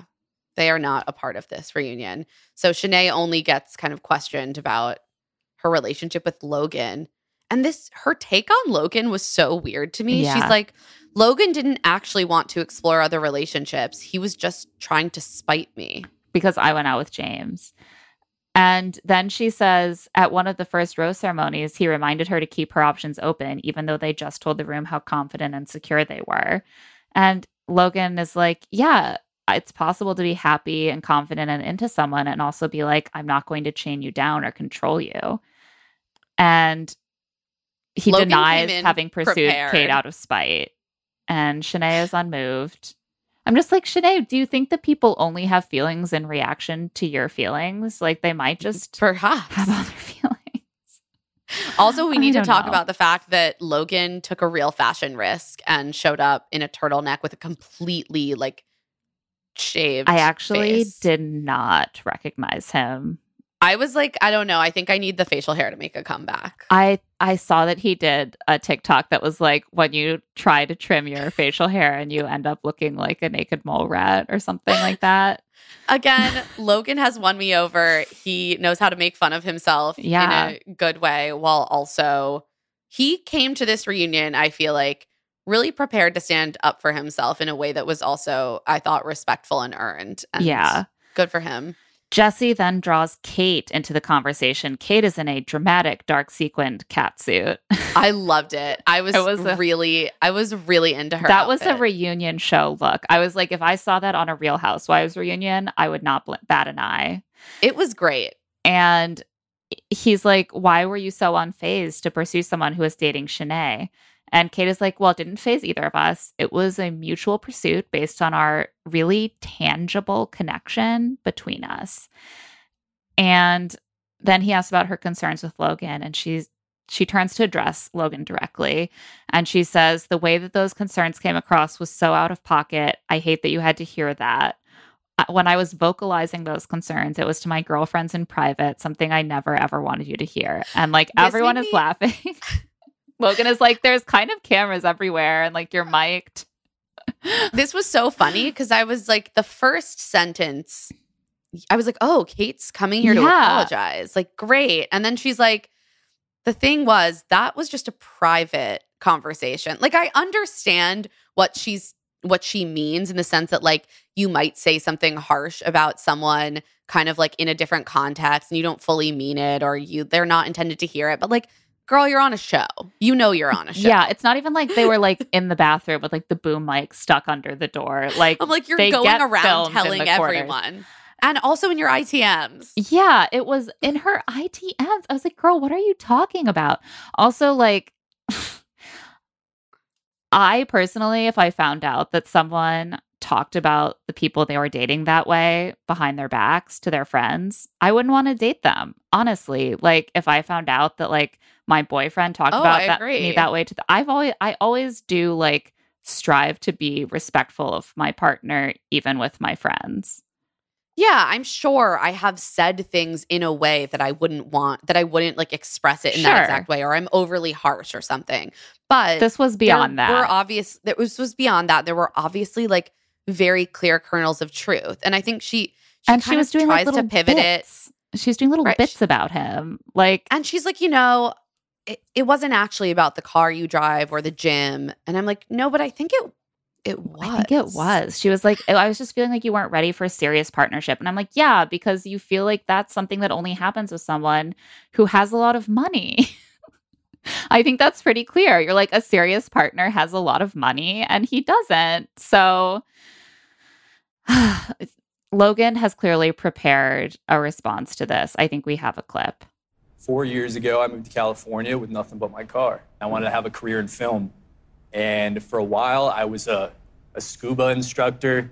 I walked dogs to get by.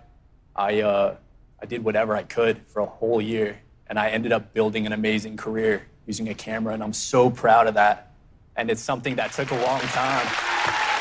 And... uh I tell that to Kate, and uh, she made fun of me for it. She tried to humiliate me for it in front of her friends, you know, and everyone cackles.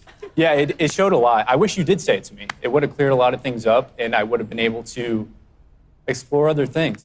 Yeah, he was wasting yeah. his time with someone who viewed him with contempt. Who didn't respect him. And honestly, like, I can see maybe weaponizing those things to your friends after he, like, dumped you or something. Yes. But, like, you were dating him and you were turning, like, his vulnerable, like, disclosures of himself into comedy routines to your friends. Like, it's not a good look. It's just cruel. Yeah. It was cruel. And I understand why he felt hurt by it and felt like, yeah, why why didn't you just express how much disdain you had yeah. for me and the life that I live? That would have just been clearer. I think that was a very fair response. It was really just about what she did and how it made him feel. And he's never really like attacked her personally at all. No.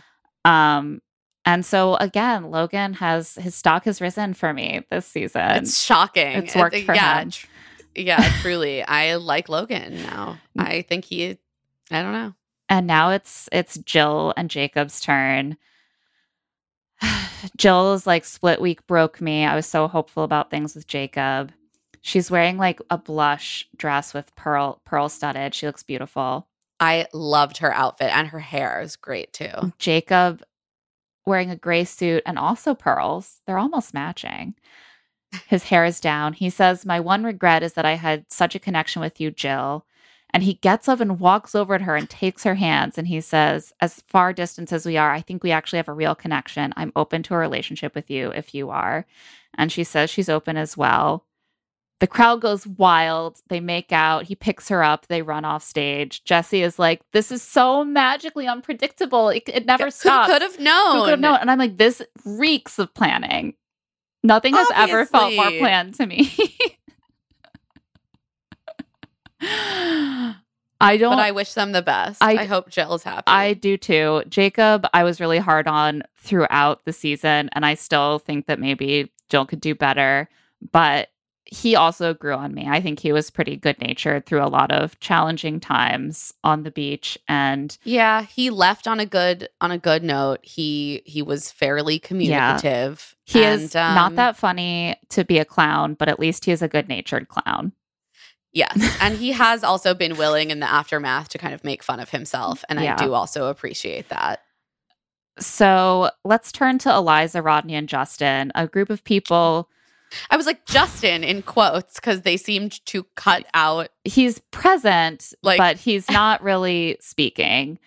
Yeah. This is also a group of people that, like, I liked a lot more than Logan and Jacob when the season started. And a couple of them, their stock has fallen a bit, which is, I that's know. hard. That's the hard flip side of of seeing nicer sides to people on the beach. They watch the supercut. Rodney and Eliza both look so sad afterwards. And Eliza says the saddest part is she feels like it was supposed to be Rodney. That's what she wanted. And she's just disappointed with how it went. Jesse then turns to Rodney and is like, you encouraged her to go on the date with Justin. And Rodney is like, well, point of fact, I actually said, if you are, are not totally sure it's me, you should go, because I didn't want to be controlling or like limit her when I He's had like, been allowed he, to explore. Right. He says, like, a week before I was dating Lace. Lace is there, another person who doesn't get to speak. Yeah, she just kind of time. flinches. Yeah. And Eliza says, well, all I needed to hear was, I don't want you to go. And Rodney says, I told you I don't want you he to go. Literally, he literally said that. Like, I, I didn't think... It feels like Eliza has been clearly, like, very shaken by... You know, she was clearly someone that was very influenced and destabilized by people's feelings on the beach. I yeah. would imagine that that is happening and tenfold. And perhaps production with, as well. And production, but like with the public response, mm-hmm. I imagine. Yeah. And so, I don't know. I just wanted her to come in and be like, I made decisions that I made. I own those decisions. And like, we're all moving on. And instead it felt like she was like still trying to please all of the different right. She was stakeholders still, almost. Yeah. Yeah, exactly. And that is the hard thing, is that she does seem to struggle with like owning her decisions, like yeah. the caving to pressure and then being like, that wasn't like, really was my a- decision. And then being like, it was a mistake to make the decision that I did make. It's just happening it's just again like, and I again. Right. Like you kind of, you kind of have to, to like center yourself and talk about, I don't know. So it's, it's tough. Jesse asks if she still has feelings for Rodney, and she says, of course, I never stopped having feelings for you. I think you we would be in the best relationship. I think I made a mistake. And Rodney is like, yeah, no, like I, I, you really hurt me and humiliated me in front of everyone. And now I'm finally getting out of that place. And I wish you nothing but the best. You're, you're amazing. But like, nah. And it's also been months, I will yeah. say. Like, it has been months since they finished filming. And sure. also, something that interests me is that there were some spoilers out from the reunion that indicated there was, like, a conversation with Justin where it seemed like things with Justin and Eliza didn't fully, fully end mm. on that day in Baltimore. Like, they had talked about maybe meeting up after, which didn't end up happening. So it's like, yeah, it's clear that it was just a, it wasn't a clean right. ending for any of this. And I think it's obviously for the best. They all move on. I completely respect Rodney's decision. So I don't want this to be read as a criticism of Rodney at all. It's absolutely not. In fact, I want him to be single so he can be the Bachelor. But I do think it's interesting that there is kind of a pattern, and we see it on the main shows, The Bachelor and The Bachelorette, and and also here, that, like, a relationship can sometimes resume after a man rejects a woman on the show, mm-hmm. but it cannot resume after the women reject the men, or at least not in any meaningful way. You know, maybe they'll go on a date and then he'll date Gigi Hadid. You know, it's right. Men don't really overlook being second choice on this franchise. They never really let it go. And women will often be like, well, he came back. And Tamika's bringing up Becca and Thomas. That's true. But I don't, I do think that was like a pretty different breakup because it seemed so short and so just a question of not wanting to get engaged. She also didn't, didn't dump him for someone else. Yeah. Like I, that's absolutely true. There are these exceptions, Becca. And also Thomas is just like a sweet boy. Um, yeah, I love Thomas. Also, yeah, that is a I rare that's exception. A, that's actually, that's also an interesting exception given that what we know about them is that they are quite willing and like into fucking with kind of extremely rigid gender yeah. norms. Yeah. And I do think that when you, a lot of people who end up on this show, because of what the show is, like do have this, this desire to kind of cling to gender norms that I, I personally feel are, are outdated. But like, I do think we see yeah. those things playing out in that way as a result. And I, I don't think that to say that is to say like men should give women a chance after they're dumped for someone else on national T V. I just think it is sort of telling that it often does happen that the Bachelor will go back for his second choice and she will take him back and just be like happy that he's there. Or that it will happen with Jill and Jacob twice this season. Jill and Jacob and Kira and Romeo, both women got dumped in kind of humiliating ways by the guy being like, there's someone else I want to pursue more. And they're left looking kind of foolish. And both of them are now dating again. And we just, I don't think we very often see the reverse um, with rare yeah, exceptions. And I do think that um, it's just something that I always keep an eye on because of how we get these switcheroos on The Bachelor and just never on The Bachelorette. And it's often true on the beach as well. Oh, wait. Also, I want to say, I want to just put some little tea in here that another person that didn't get to speak during this reunion was Sally. Yes. And something that was hovering over all of this shit was like, is Justin just really into Sally? And I want to say that one of my good friends was at dinner in New York City recently and saw Justin and Sally out at the restaurant with a group, but they were sitting next to each other and they were holding hands, and yeah. we do a photographic proof of that. So I don't know. I don't know what's going on, but just going to say it really feels like they didn't want to touch that one yeah. during this reunion, and I am interested to see. Just putting it out there. Yeah, this was a that was, that was a fun little piece of gossip. Also, yeah, this whole triangle was so messy. They didn't even want to go there. Exactly. On that note, let's take a quick break. We'll be right back with Genevieve and Aaron's Hot Seat. Can you keep up? I like love it.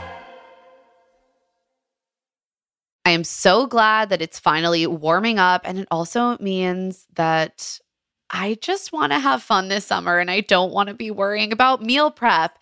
And luckily, I can do something about that with Factor, especially because they have so many meal options like Protein Plus, Keto, Vegetarian, something for every diet. Their fresh, never frozen meals are ready to eat in just two minutes. So no matter how busy you are, you'll always have time to enjoy nutritious, great tasting meals. With thirty-five different meals and more than sixty add-ons to choose from every single week, you'll always have new flavors to explore. Make your whole day delicious. From breakfast to dessert, stay fueled with easy, nutritious options. I love having a few Factor meals just sitting in my fridge, especially because I work from home. It's so nice to finish up a taping and not have to figure out what to cook myself. Just look in my fridge and be like, oh, in two minutes, I can be eating mushroom chicken thighs and wild rice, or tomato basil chicken risotto, or Santa Fe-style green chili beef skillet. And they always have a nice like vegetable side. It feels well balanced. I feel full after, and it's not a headache at all. Head to factormeals.com slash L T S I fifty and use code L T S I fifty to get fifty percent off your first box plus twenty percent off your next month. That's code L T S I fifty at factormeals.com slash L T S I fifty to get fifty percent off your first box plus twenty percent off your next month while your subscription is active. The weather's getting warmer, so it's time to say goodbye to jackets and sweaters and hello to shorts and tees. Oh, I'm so happy the weather is finally turning. If you, like me, have been wanting to update your wardrobe for the long haul without, you know, spending a fortune, then Quince is for you. You can build up a lineup of timeless pieces that will keep you looking effortlessly chic year after year. Like premium European linen dresses, blouses, and shorts from thirty dollars, washable silk tops, timeless fourteen karat gold jewelry, and so much more. And the best part, all Quince items are priced fifty to eighty percent less than similar brands. By partnering directly with top factories, Quince cuts out the cost of the middleman and passes those savings right on to you. And Quince only works with factories that use safe, ethical, and responsible manufacturing practices, as well as premium fabrics and finishes. I love Quince for all these staples. I mean, linen is my favorite summer fabric. They have so many amazing linen staples. I also found my new go-to, like, summer running around to the playground and the coffee shop bag. It's the pebbled Italian leather front Ooh. Sling bag. I can just fit a wallet and my phone and my AirPods in it, maybe some lip balm. Absolutely perfect. I'm so obsessed with it. And the price was exactly what I wanted to. Get warm weather ready with Quince. Go to quince.com slash LTSI for free shipping on your order and three sixty-five day returns. That's Q-U-I-N-C-E dot com slash LTSI to get free shipping and three sixty-five day returns. Q-U-I-N-C-E dot com slash L T S I. And we are back, and it's time to talk about Genevieve and Aaron again. Jen comes up to the hot seat first. She looks incredible. Uh, just some really great outfits um, on this on this reunion. She's in like this emerald lace kind of like sheath dress. Beautiful. Aaron, Aaron joins them, and he's like, yeah, you know, It's just, it was tough to watch this all back. I really just remember the good things, despite the, quote, recency bias with the breakup. He is, this is the hysterical thing about Aaron. He is the Bachelor contestant version of a Pop Science Airport book. Like, everything oh my God, is attributable yes. to some sort of, like, neat-sounding scientific hypothesis that may or may not be true. His citations are not included and probably don't exist. Uh, but they both say, you know, they haven't talked since they left the beach. And it's interesting. They both seem to show up. They don't want to, like, have drama. Yeah. They had enough on the beach. Yeah. Genevieve goes first, and she tells Aaron she knows she made a lot of mistakes, and she takes accountability for being emotionally reactive and how she handled everything. But sh- that she also thinks it's important to say that she reacted because of what he said and how he said them, and that that doesn't mean that she doesn't bear some blame, and she apologizes for her part. And I was kind of ready for Aaron to be to like... push back on Yeah. This. Yeah, I was worried. And I think Genevieve was worried. Like, she seemed tense. She was like, okay. To be clear, I'm saying, I'm saying it was my fault too. Yeah. Like, but Aaron is... Aaron again, always not, does not trying. When he's prepared a speech, I will yes. say. And when things go smoothly with that speech, and it gets no pushback. Exactly. I think he really decided that this season as a whole, he's like trying to not come off as badly. So he's like, look, I should stop you right there. Like, I was prideful. I was foolish. I was just a straight up dick sometimes. He says, I was ignorant of your feelings. I want to be a kind, generous, and understanding man. I want to be that for you. And looking back, I wasn't any of those things. I'm sorry. Yeah, he apologizes, and Genevieve seems so stunned that she's just getting an apology for this that she starts to cry and gives him a she hug. She just seems so relieved that he's not, like, tearing into her. Yes. Yeah. She was like, oh, thank God. Okay. She's. Oh I, God. I feel like she was almost being like, you don't even have to, like, no, that's that's that's more than enough. And I'm like, well, it's fine. Accept the apology. um, She earned it. And that wraps up their segment, and hopefully they never interact again. Brittany and Tyler, are they still in Ooh, love? They are not. They're not. Tyler comes out alone. This is like the collection of sad boys. Yeah. From like Johnny, Tyler, with like Logan on the side. Just this like collection of Gabby yeah. and Rachel's season sad boys. I think Johnny and Tyler went through something so eerily similar in a lot of ways. Not identical, but like with a lot of eerie similarities. And they were on the same season. It seems like they were incredibly closely bonded over the last few months. Oh, yeah. I know, because it's interesting. They obviously spent less time together than other people on Gabby and Rachel's season, but it's like and on the they beach, both made yeah. it. They both made it to the final four. Yeah. And then they went through this experience on the beach and leaving, thinking they were in love, and then getting dumped by someone in Italy. So Tyler comes out alone. He's like, clearly we're not together. And Jesse's like, how shocked were you when things ended so soon after you left the beach? We also didn't get a timeline. So yeah, I'm we like, really how soon? Didn't get a time. We never get a timeline on these Ugh, shows. So annoying. Tyler, though, starts off inauspiciously timeline-wise by being like, I was so hurt on The Bachelorette, but finally I let my guard down again. And I'm like, doing the math, I'm like, finally a month later? Like, finally during your flight directly from hometowns to the beach? Like, what are you talking about? It just happened. He can't waste any time finding his perfect girlfriend. And he's like, everything was awesome at first. After after we left, she came to Jersey. I went to Chicago and met her family. And then she wanted to get away for a little. So she went to London and then Italy. And she FaceTimed me from Italy and said we were two different people leading two different lives. And he's like, and that was the day that my hometown aired and Rachel dumped me on national T V. I was like, that is very rough. Woo! Again, not... Not Brittany's responsibility to like not break up with him because he's about to go through a different public breakup. But like, man, that that's sucks. A rough day. Getting dumped twice on a day, on one day. Oof. Oh God, Tyler, it's so rough. Tyler, oh man, I feel sad for Tyler. The timing is so just... weird that I was like, did she dump him because he got dumped on hometown? But no, it seems like it was brewing. It seems like. Again, she she got swept up. And then Tyler is just a deeply earnest guy who maybe, like, I can see people being like, wow, I'm into him because yeah. he's into me. And then you're like, maybe him being into me isn't enough. Yeah. Yeah. Also, timeline-wise, I do want to say Hometowns aired in, like, mid-late August.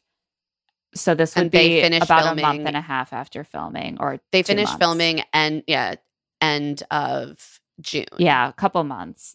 So yeah, I do think that um, Tyler probably falls into this this trap of women being so excited to find such a sweet, loving man who wants to like shower them with affection, and then they're like, "Oh, he's not my guy." So Brittany comes out. Her vibe is chilly. It is uh, frigid. Ice cold. I don't oh know what's going God. on. We don't like get any clarity on why she is so chilly. Is she just... Pri- I couldn't tell if she was just like primed to be perceived as the villain. And so she was like preemptively putting up it's this defensive not wall. Not something that's like, going to help you. And also like Tyler didn't say anything. Bad. Like he just yeah. said, like, we're not together. And then she dumped me. So she basically says, when we left Paradise, our relationship was at an all-time high. And I'm like, yeah, it was a week and a half old. And she says, I slowly just didn't feel the same. I didn't want to waste my time and energy on something that wasn't working. And Tyler's like, you told me every day how much you loved me. And I felt so lucky to have someone like you who loved me that much. And she says very curtly, that's not how it went down. I asked you for a break. Within hours, you were Snapchatting, DMing, messaging me, asking me to talk. It was too much. It does seem like there is an element of like she wanted to be pursued, but also sometimes it can feel very smothering to be constantly pursued when you just need a little space to yourself. Yes. I was just like, clearly she just didn't like him. Yeah. It doesn't feel good to be like smothered. Constantly getting so much attention if you're actually not that into them. Yeah. Yeah, it really doesn't. Um, but it just, yeah. like, it sucks. He's like, you weren't honest about your feelings. And she says, we did talk about it. But also the communication was bad on both ends. And I'm like, so did you talk Wait, about it actually about or it? You didn't? And, like, wh- it sounds like they talked about it when they broke up. That is I, what it actually sounds like. I mean, I guess that she expressed that she needed space. Needed space. And maybe yeah. she thought that... Maybe they miss, missed each other on like what that actually meant about their relationship versus just her needing a little vacation. I'm like, what this seems like is a normal breakup between two twenty-five-year-olds who were, thought they were really into each other, and then one, one of them goes to Italy, and and then she in a, is a little bit cowardly and breaks up with him in Italy. Like, I don't know. It just seems kind of like a thing that happens to people who date each other. Yeah. And- Jesse asks if it was ever real for her. And Brittany says to Tyler in a very accusatory tone for some reason, I loved you so much. That was all real to me. It's like, okay, okay. Chill. And then Jesse asks if there was something else they could have done. And she says, maybe have a conversation before it got to this point. So again, I'm like, did you tell him how you were feeling? Or was the communication so bad that you didn't have a conversation at all? I'm getting conflicting narratives. Or like maybe you just kind of pulled away and you were like, it was clear. Yeah, I was ghosting him and he didn't. I don't know. At, Who knows? Every one of these messy breakups, I left their time on the couch feeling more confused, more confused about what actually happened, the timeline, the the the blow by blow of how it went down. But they leave it basically at him being like, I a month after we broke up, I hadn't heard anything from you. If you really love somebody and care about them, you check up on them. And maybe, maybe not. I don't know. I do think it's okay to have a clean break too, but I can understand also being like, it's not like she handled the breakup in a way that was going to give me a nice, clean, healthy break because it was such a muddled, messy breakup and then silence. And also, these things are also extra complicated by the fact that they know they're going to have to relive all of this in the public eye and kind of be like go- going to yeah. have to message this to the public. Yeah. And so I think you hear like from both Tyler and Johnny, like that, that is part yeah. of it too. Like you didn't check up on me or give me information and you knew we were going to have to do this. Yeah. Also like I, it's just hard. It's just always so impossible to know people's motives, but it, it must be hard not to question. And, and I do question a little bit. If you go on a show to get a lot of attention on national T V, maybe boost your profile. And that is through making a romantic connection. And then that like somehow immediately goes away right away. And you just start distancing yourself. It just, it has to raise questions for Tyler about yeah. whether it was ever real. Here's the thing. I don't blame him for wondering that. I also don't blame Brittany for being like, I'm not going to stay in a relationship I don't want to be in, right? Oh, of like, course. It's just always on these shows, people want, they're like, it's so great. Finally, someone really has to commit to me. And then they're like, oh no, I really have to commit to them too. And like, I actually yeah, ooh, like, don't really like them that much. Bye. Like, but it did just feel really good to be wanted yeah, by someone. Yeah, felt so good to be chosen. Uh, so let's put that behind us. Michael and Danielle hit the hot seat. She has gone more apricot with her hair, which is trendy right now. It looks great on I her. I love loved it. it. It looked great. And I also love that she did not shy away from wearing a deep red bejeweled jumpsuit. Why would you shy away such, re- from such a thing? I, it looks incredible together. It's fantastic. She and Michael look so cozy on the couch. They're glowing. She says life has been pretty freaking wonderful.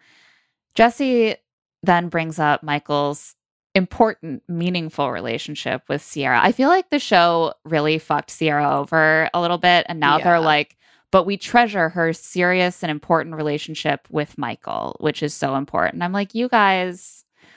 This was such okay. a weird exchange because it also felt like they cut like she, it feels like she probably said more. Yeah. But they cut it. It's, I, I know they've been, there's been like this social media I'm so conflict going on. And it. I would like to see it get hashed out a little bit. And instead it's just like. Not addressed. Yeah. And I mean, like Michael says, I mean, Michael apologizes that he didn't give her the closure she needed and for hurting her. And he's like, you deserved more than, you know, than me. I couldn't give you back the love you were giving me. And I'm sorry I hurt you. And she says, I have a lot of different thoughts in my brain, but at the end of the day, I want you to be happy and find the perfect person. And I'm like, this is the moment where I'm like, I actually would like to hear some of the hurt and Other. frustration that Sierra has been expressing on social media brought right. into this conversation. Yeah, because clearly she feels like there were things that weren't shown or yeah. things that kind of complicate the narrative or like, and it seems like her specific frustrations are not just that she was broken up with, but that like it, he kind of used an out. Yeah. That was like, I'm not ready when that, it clearly was just like, it's, I'm not into you enough. Yeah. I think he I, was I don't know. weaving it's, a web of Nicholas Sparks language because what I actually heard at the time was like, I am trying to date again and I'm not very good at it. And I hurt people and I'm, and you're one of those people because I'm missing something with you, but I led you to believe otherwise. Yeah, and I think she maybe didn't. I think a lot of people that. heard something different, like Sierra, which is, I'm not really ready for love again, and I'm sorry. Right. That's also not what I heard, but I think that is what she perceived. I think that's and maybe probably there were a other fair reasons. Takeaway, too, because it was just very flowery. Yeah, yeah. And again, like, people have different perceptions of breakups, and when you're on a show, again, there's all these other... Yeah. There's all these other things that you're dealing with. So I think that she's perfectly allowed to have frustrations and have feelings and about to it. To feel like discarded and, and like kind of a stepping yeah. stone. No one likes to feel that way. And so, yeah, I wish that they, I, I just think it actually would have done more to like put it to bed had they, had it felt like they actually gave her more of a voice. Yeah, exactly. So back to Michael and Danielle. Danielle says they chose to end their long-distance relationship because she's moving to Akron, but not and in. And Jesse's like, Jesse's like, so you're moving in? And she's like, no, no, I'm getting my own place. I yeah. don't think that James would appreciate a roommate. And I was like, this is respectful. This does seem wise. Yeah. Good job being adults. And Michael says that she has met James many times and that James loves her. And Jesse asks Michael for any final thoughts. And Michael just Michael's the hell out of this moment. He's like, I he turns to Danielle and he says, I'm incredibly guarded. You've been patient with me. I've only said I love you to one person in my life, but I love you. And Danielle whips her head around, shocked. She's like, she, you did not just say that. He has never said I love you to her before. So he said it in this moment on the She's couch. like, what? On television. I'm like, you're not on the show anymore. You've had so many private moments to say I love you for the first time. He's a cinematic romantic he's, he's, hero. He's given he's it to just, the camera. He's given it. Yeah, he's like, I saved this one up. But okay, they seem genuinely happy. Hope it works out also, for them. Also incredible that they get in a clip, a reaction clip of Sierra clapping and saying, that is so cute. And I'm like, I don't trust this show. That could be from oh, any any moment in this reunion. I don't think it was from this I at doubt all. it was from this. Okay, I see what you're doing. You're like, Sierra's fine with it. Um, and we are really happy that Michael and Danielle are are yeah. thriving. And I I have a real soft spot for the two of them. I just, we want everyone to be okay yeah. and respected and healthy is the truth. We can't pick a side because our side is everyone except for Aaron, who is my enemy. And finally, it's time to cut back to the beach for proposal day. Before we even get to Johnny and Victoria, Jesse is like, I know you've all been hearing those rumors about Johnny, Victoria, and Greg Grippo from Katie's season, and we are going to get to the bottom of it tonight. They I are mean, not. Also, he, he literally says this at the top of the entire episode. I'm like, my guy, not everyone reads spoilers. Like, what are you... They're, they they both it's like they give, used like, to no, act like no one saw them, and now they act like everyone sees them. Right. It's like they both assume everyone has all this information and also, like, give us none of the information we'd need to actually clear anything up. Well, they do describe... They describe the rumors later in the segment, but they don't really get to the bottom of anything, which is what they promised. Exactly. So first, let's get these crazy kids engaged so they can have a messy breakup. Let's let's Johnny join Johnny with Neil, Neil Lane. Lane. Neil Lane is like, look, I'm here. I'm ready to be a main character, and I'm ready to give you the tasteful yet still giant engagement rings of your dreams. But no, Neil's like, I'm not going to show you rings, Johnny. First, tell me about this girl. Tell me if you're like, ready I'm a re- for an engagement. I'm actually a relationship He's therapist. The gatekeeper. He's like, you only get a ring if you prove that you're you're worthy of a ring. I'm like, okay, Neil, you're giving out rings to whoever will take them. I mean, he is, because what Johnny says would not make me feel reassured that he's ready to get engaged. What Johnny says is, I came here against engagement, but now I feel like I have to do I it. I have to. Because of where we are and how we feel. And Neil's like, you don't have to do anything. And Johnny's like, well, I want to. Is that? And Neil's like, yes, that is the correct answer. Thank you. Now he can see the rings. He has said the password.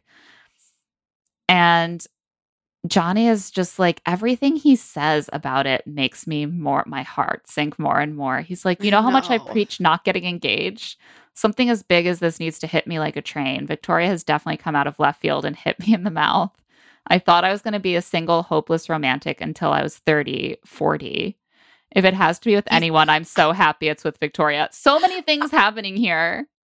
I was laughing at, like, he's like, I thought I was going to be single till thirty. Can you imagine? Okay, let's add a forty in there. Well, to, I guess he's like, forever. This is the thing. I'm like, being single man, until you're thirty of- for a man in America is actually pretty normal. And forty is, a lot of people do pair off between yeah. those ages. Those are just different ages to talk about being single until, you yeah. know what I mean? I'm like, you can be single till any age, and that's cool. I mean, you absolutely can, but I, I don't think that thirty and forty belong as a set in that conversation. They're just like, diff- like a lot of people who are going to end up having pretty conventional marriages and families are single at thirty.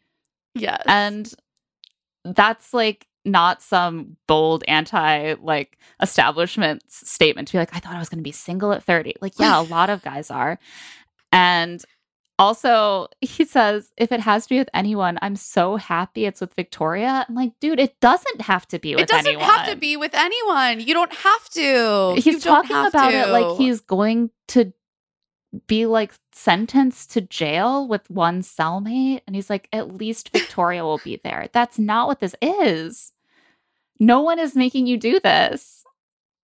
Oh my god. I yeah. So this is not this is not hopeful. He's not ready to get engaged if if he hasn't yet accepted that he doesn't have to get engaged to anyone ever. Once he's accepted that he doesn't have to get engaged to anyone ever, then he can think about getting engaged. Meanwhile, Victoria is re- like, I'm I'm ready. I have, instead of a checklist, a feeling, the feeling of love. And I know it's right because it's Johnny. She dons her avocado green satin. She is so hot. And this dress looks incredible on her. I was also like, not everyone can pull off avocado green. No. Or satin, or satin in general. And frankly, my her most relatable moment is that at the end, I did see that she had developed some like boob sweat that had discolored yeah, the she's satin. Human. Hell yeah. And I was like, you are a human being. Because my first thought is I was like, I like green satin on I a would, beach? Yeah. I, yeah. I, I would just be sweating through any satin. Absolutely not. And it would be very visible. And I was like, thank God someone does have pores. I will say, I don't know if it's the makeup technology or if they're just like, if they've bred a stronger Bachelor in Paradise contestant, but I feel like it used to be a major plot line every season that the women were sweaty all the time. And now a lot of them just aren't ever looking that sweaty, and I'm like, what happened? How? How? Maybe it was just cooler I'm- this season. Anyway, back to the romantic proposal. She joins Johnny on the beach. She's weepy. She tells him he's become her best friend. She would never want to do this whole experience with anyone but him. I'm completely head over heels for you. Johnny tells her he's never felt brave or strong or secure in himself, but God has decided to bless him with someone as special as her. And he feels like it's fate. He says, I've never felt this way about anyone in my entire life. I know life is tough. I understand your fear of abandonment. I'm in the same boat as you. That's why I'm standing here to let you know I have your back forever and always. I'll never leave your side. I want to take care of you when you're sick, when you're upset. I want to make you happy. I think every king has a powerful queen right next to them. You're my queen, Victoria. He whips out a huge ring with one tasteful halo. She accepts. She's been laughing and crying throughout the proposal. And he carries her off the beach. She's like, we're engaged. They seem giddy. They do seem, they seem giddy in that way. That's like, we just did a crazy thing. And they're like, ah, what? Which you did. You did. You, did. you, you really just did. got on, engaged on national television. So like, that's a and fair And you probably response. shouldn't have. So yeah. Definitely adrenaline's pumping.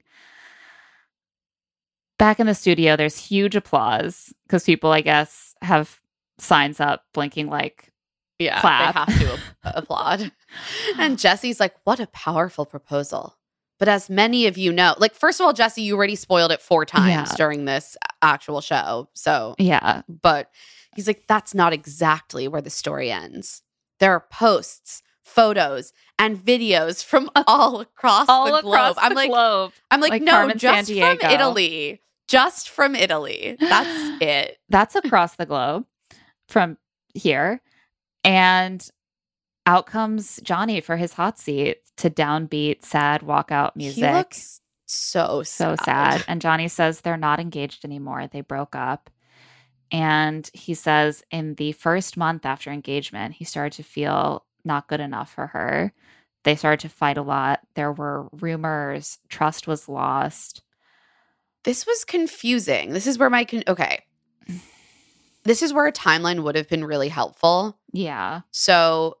Or like from what I had seen deeper. reported, yeah, yeah, like from what I had seen reported, they had not officially broken up until like September, but they both seemed to kind of suggest that maybe it was earlier, no, or maybe they were just in sort of. He doesn't say that they broke up after a month. He says things got bad within the first bad month. after within the first month, and she says yeah. that then they broke up basically after that first month, and he's like, "No, we didn't." And she's like, I feel like we did. I really wanted them to dig deeper on, like, the rumors and the lost trust. Like, yeah, were there already like issues? These, because it's treated what also... What these fights were. Right. We don't know. Victoria comes out at this point in a little black dress. And Jesse asks how she is. And she's like, I feel good. She's much more upbeat she than is, Johnny. And not reading the room. Jesse asks where it all went wrong, and she says, that's the million-dollar question. And then she hears, like, a little sniffle to her right, and she turns to Johnny and is like, hi, by the way, how are you? She's really, she's trying oh to be, like, God. the magnanimous winner, but, like, oh, oh just a rough, it's a rough dynamic. She, and there's also, it's clear that, like, there's just a lot of shit both of them aren't saying. Yeah. That was my read. Or that like, was cut out. Yeah, or that was cut out because I will say I'll as we go through I'll pull up some of what yeah. Reality Steve reported about the reunion because not yeah we know a lot gets cut. Yeah, she um says they had a lot of ups and downs and that she told him she wasn't going to be engaged if she wasn't happy to get married. And she's like, three weeks out, I knew it was over. I was really straightforward about it from the beginning. And Johnny's like, no, we agreed to work on it. And Victoria says, didn't I say I wasn't going to be engaged if we're fighting this much, this soon, this toxic? And he says, I think that fits your narrative. And she's like, what narrative? And he says, there's rumors that you cheated on me and switched up, decided to date Greg. That was something you told me was not true, but it's true. And she says, you know that I didn't cheat on you. You know that's not true. So already I'm like confused and there has been no follow-up on whether they actually broke up after a few weeks or like why they would be able to come away with the conclusion, with different conclusions about that or like what the right, actual or what nature of their relationship was. Either of them are actually saying. Right. And here's the thing. Even if they weren't broken up until the day, day that was reported, which was like middle to end of September, that still doesn't mean she cheated on him. It doesn't, but it also... Even if they broke up after three weeks, it also doesn't mean she didn't. Like, you know what I right. mean? Like, like, yeah, they just didn't. I, I, my point is, they just didn't. They're like connecting things that they didn't actually establish, and it's it's very confusing. It's just not satisfying. And Victoria says, you know, maybe it's hard to see me moving on. You want to blame other people for us not working out. But what is the appropriate amount of time to move on? When you called me a bleep, apparently the term that was bleeped was fucking cunt. That is what I got from. Not only that, you said to me, you don't cook, you don't clean. What do you bring to a relationship as a woman? Johnny first denies having said this and then said he was just joking around in response to her saying, I will never cook or clean, which she disputes. I... Who knows? Uh, I don't know. Tyler tries to interject at one point. According... This seems like one of the things that was cut. That he Reality actually Steve, did. Reality Steve reported that Tyler said... that he had heard from a reporter that Victoria had cheated on Johnny at a party in L A, and she was telling everyone that she was single. And at that point is when Victoria cut in and said, you need, like, this doesn't involve you. Oh, so they just, that, it is interesting. And I'm not a fan of how it seems like the show has really kind of circled the wagons around Victoria and Greg, which I'm like, odd choice. Like, I don't know why they're doing that, but they they endor- they kind of release their relationship in this way that showed that they're both close to the franchise and to Nick, and that their relationship is sort of sanctioned, even though it happened before her finale had aired with another guy. And then they're like cutting stuff, it seems like, from the reunion that would have made her look bad. But they include her saying, oh, you said these nasty things to me. Yeah. Reality Steve also reported, and again, we weren't there. It's hard to know exactly, or like yeah. if his sources got the exact right wording, which often I will say really matters in, yeah. in these conversations. So we haven't vetted these spoilers ourselves. We weren't there. We don't know firsthand what was said. Uh, that being said, taking it with a grain of salt, I think it's interesting to to look at what might have gotten cut. Yeah. According to Steve, um, they also cut that Johnny admitting that he said things he shouldn't have, and that he ha- didn't call her a cunt, but that Victoria threw a wine glass at him and told him she was out of his league. I mean, wow. I so... I, He doesn't really deny having said that to her in the clips that we see. It does seem like nasty things were said on both sides. I yeah, I also my, do... I think my general read of mm-hmm. it was like, this was a relationship that included a lot of insecurity. Yeah. And a lot of anxiety on both sides. And they turned toxic very quickly yeah. and probably did really hurtful things to each other. Yeah. I also personally am not a huge fan of guys who think that they can use I was just joking around as a defense for saying things like, you don't contribute to this relationship as a woman unless you cook and clean, because I think guys love to just be like ironically sexist to their partners, and it's yeah. not as funny and cute as they think. But look, it's a really bad look to call someone that you love a fucking cunt. And like, that's yeah. a horrible thing to say to someone. It's also a horrible thing to like throw dishes well, at a right. person. I'm like, why? Like, it seems like we're not really getting the full story, and it's seems like Victoria is being really protected at this point based on what we can I, see, because she comes out of this sort of looking like, I guess I she did like of kind of break great, his heart, but like he sound it sounds more like he said some horrible things to her, and she was like, this just isn't working out, and eventually I met someone else, and we got together and there was no cheating and we're really happy now. And I'm like, I just am not fully convinced by this. It's, it's a very strange edit. Um, but she consistently denies cheating. And it seems like any conversation about cheating is purely just pegged to Greg. It's like, you were posting videos with Greg, and so what was that about? And she's like, I don't understand. And it's like, posting a video with Greg after they broke up really does have nothing to do with whether she cheated. Yeah, it really doesn't. Like, guess what? I, I'm sorry, but like, she is actually allowed to to have a hint of Greg that you, Johnny, could tell was Greg. Like, it's, I don't, after you broke up, like, that's not really. Right. But I do think that it's, it's clear that, like, at minimum, there was some murkiness in how the relationship ended, that she and Johnny yes. were still talking while she was perhaps starting to talk to other people, even if she... And, and also, and mm-hmm. also that she and Greg seemed to have had some sort of yeah that comes romantic up later. tension mm-hmm. ahead of time. Yeah, that comes yeah, up, which when, we will get into. Yeah, but I do think that there is clearly just at least a sensitivity chip missing a little bit. That, like, they yeah. did get engaged, and we all learned about her kind of moving on with Greg in Italy. You know, while the the wound was still pretty fresh. And, like, look, I, I get that they thought they maybe wouldn't be photographed in Italy, but, like, I and I was critical of Katie for this too. Like, I think it's always good form when you're a public figure.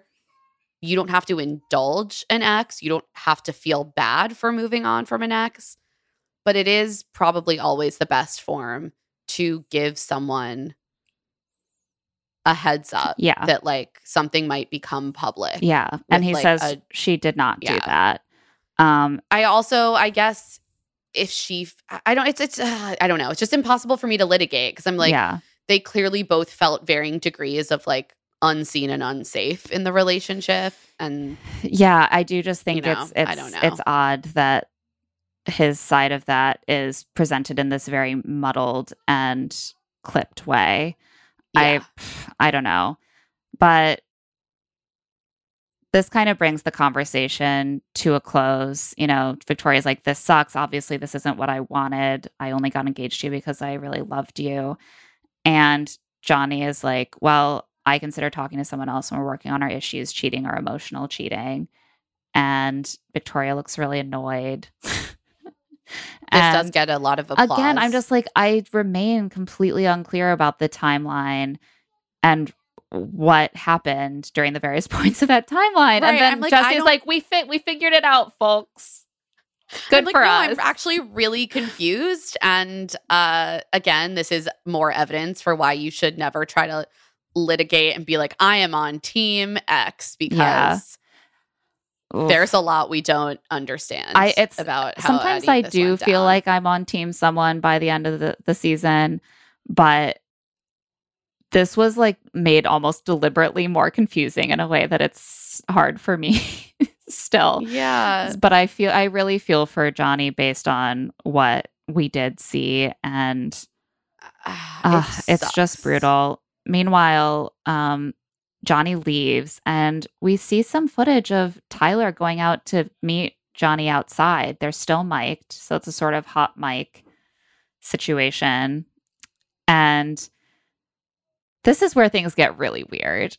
Yeah. Tyler's like, she didn't love you. You don't do that on stage. You could have so easily said the stuff she said to you, and you didn't because you have respect. That's the kind of person she is. Nothing is her fault. She was faking everything. And this is where I'm really confused because I'm like, based on the spoilers, she he did say some of that stuff and it was cut. But Tyler seems to be expressing that Johnny just, like, manfully kept his own counsel. I I'm don't confused. Know. Again, I'm so fucking confused. I don't know. Um, this is intercut with our next guest, who waiting in the wings, Greg Grippo. I was just like, Greg must really, really like Victoria because he looks physically uncomfortable. Yeah. To be back on this couch. Or maybe he secretly is thriving on this. Why would you put yourself in this position? I don't understand. So I do think it's giving me, at this point, Nick Vile chaotic vibes. That's like, I keep being the villain, and you know what? I'm leaning into it, and maybe I sort of love it. I don't know. So he comes out. He's in a black suit, kind of matching her. It's like Brad Pitt and Gwyneth era. He has some new facial hair. Ugh, and this is a grown Greg. Yeah, this is where we learn that he and Victoria met through friends last year. And after Paradise, he told her that he wanted to get a drink with her. And so they went to Rome for two days. So I guess this October Roman vacation, the implication is I that this was their first date. Their first date. I think that that's what they're saying. Like, we were talking the first time we actually were romantic was right. And that, that trip everyone saw. Yeah. The first time anyone can prove we were romantic. And Victoria's like, yeah, obviously we couldn't go to like New York. And I'm like, yeah, you outsmarted the paparazzi. You went on an international vacation with another high profile member of Bachelor Nation. Who could have ever spotted you? They also show off their matching tattoos that they got during what is allegedly their first date. Ciao on their arms, which Greg explains is Italian for hi. And everyone's like, oh, yeah, it's Italian for hi. Yeah. Okay. Also, I was laughing because Greg was like, oh, we're oh, we're showing we're showing the tattoo. Okay. You came here, Greg. It. You gotta know what's going on. And uh, Victoria's like, at the end of the day, no one has to understand it. Everyone can hate us if they fucking want, because I got this motherfucker. And Greg giggles in a very mortified seeming way. And then there are just so many hilarious reaction shots of people shaking their heads as if to say, we do have to understand it. And you do have to care if we hate you. This is all wrong. uh, at this point, Tyler walks back in and is just like shooting fucking daggers from his eyes oh. at Victoria. Tyler is like Johnny's guard dog. And they, again, they both got dumped just... by women who went to Italy after leaving the show madly in love, and it's gotta it's gotta sting, it's gotta bring you together even more closely. And this, I just left all of this feeling bad. I was like, I don't feel good about any of this. I, I hope bad. They're all okay. I don't even know what happened, but I feel icky. I do want to encourage everyone to not harass anyone on social media. Oh my God, please do not. And please just just have some opinions and share them amongst heal. yourselves, and maybe not. We don't have to publicly shame or harass anyone. Uh, stay out stay out of their comments. Serene and Brandon, true love. We're going to see them get engaged. Oh my God, how is there still so much left? Brandon puts on a beautiful violet pattern shirt for his proposal. He looks great in purple. I want him to he wear does. it more. Serene puts on her white satin sheath. Brandon has to mop his tears with his collar as she walks down toward him. And imagine, imagine just someone bursting into tears every time they see you. I literally can't. I can't imagine it. She, I think we have a clip of what Serene tells Brandon. I have always yearned for a life-changing love, but I had never seen it or experienced it firsthand. But then I met you, and you came in to my life and showed me that your love is so much more than the love I had dreamt up all those years.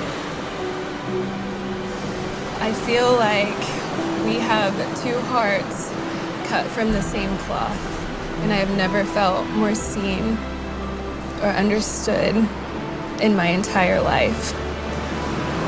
In you, I have found my best friend, my missing puzzle piece, and my soulmate.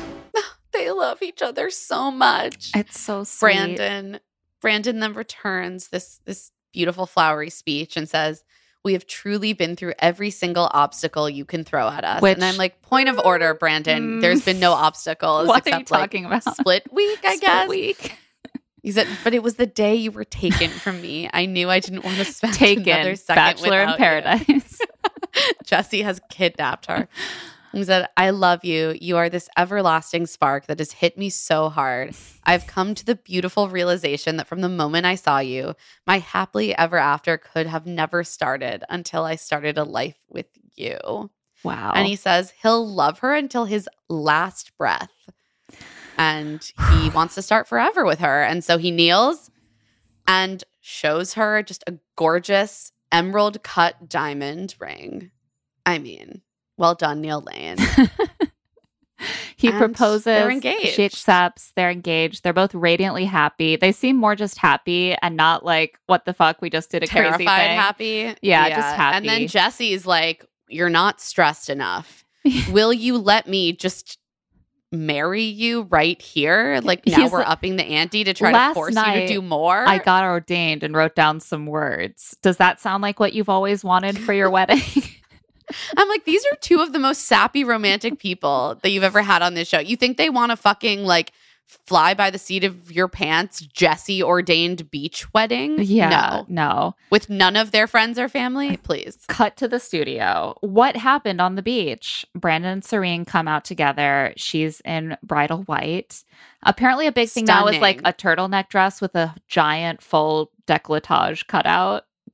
It's It's she looks gorgeous. He's in a white turtleneck as well and a slate blue suit. They both look so, so, so happy. Oh, Their Brandon energy really together is infectious. Turtleneck. I realized I really enjoy like a fall reunion because we get some of that fall fashion. Oh, yeah. Turtlenecks, for example. Exactly. And again, they're both just like, this is so crazy. I'm so obsessed with this person and I get to do life with them. And it's just like the best thing that's ever happened. She weeps with happiness talking about watching The Proposal. Brandon is like, they're I love the shit crying. out of you. And then Jesse is like, so did you get married on the beach? And Brandon is like, we are not married because no, he's like, we, we are. Dramatic pause. Yes. Not married. And everyone is like, oh. We didn't like, expect why did you to be you build married. This up, and uh, also, yeah, of course, you're not married. That would so that Jesse could say things like, "We're going to." That they they really had an unprecedented experience on the beach, and it was literally just being offered to get married on the beach, which had never happened before. And he's like, "We actually would like our families to be there," and most uh, people do who like their families. Which and they Jesse's both like, do. "Yeah, that does. Honestly, that does seem." He's fair. Like, "Okay." Jesse's like, "I didn't even want to do this, but I was told to, and yeah. I'm game." He's like. Brandon actually called his parents and his mom said she would, quote, kill him if he married Serene without them there. And then it's so odd because that is like the end. They're like, we, they are not married. Haha. Okay, time for a preview. I was like, this emotional what? journey is just peaking at all the wrong times for me.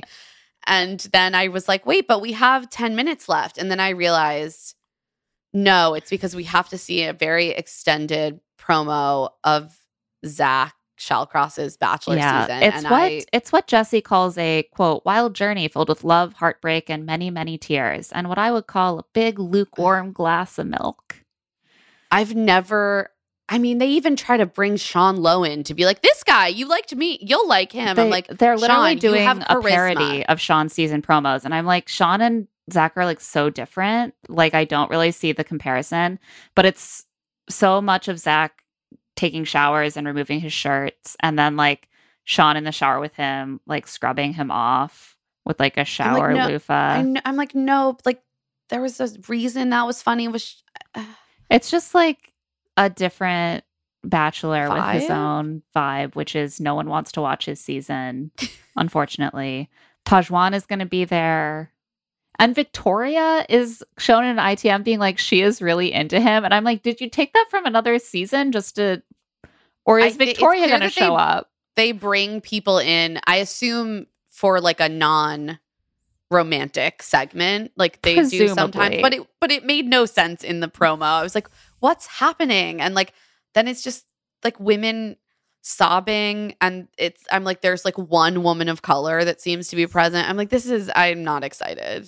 I just could not I could not get the juice up for like, this, but we have a couple months to miss the show and to want it to come back and know. to start talking ourselves into being like, maybe Zach will be just, if not a good a charismatic bachelor, at least a vessel for us to watch some some new women on the franchise. Yeah, and then we'll go in women. excited, and then we'll be really disappointed. And that brings us to the end of of Bachelor in Paradise. Let's do Love to See It, Hate to See It.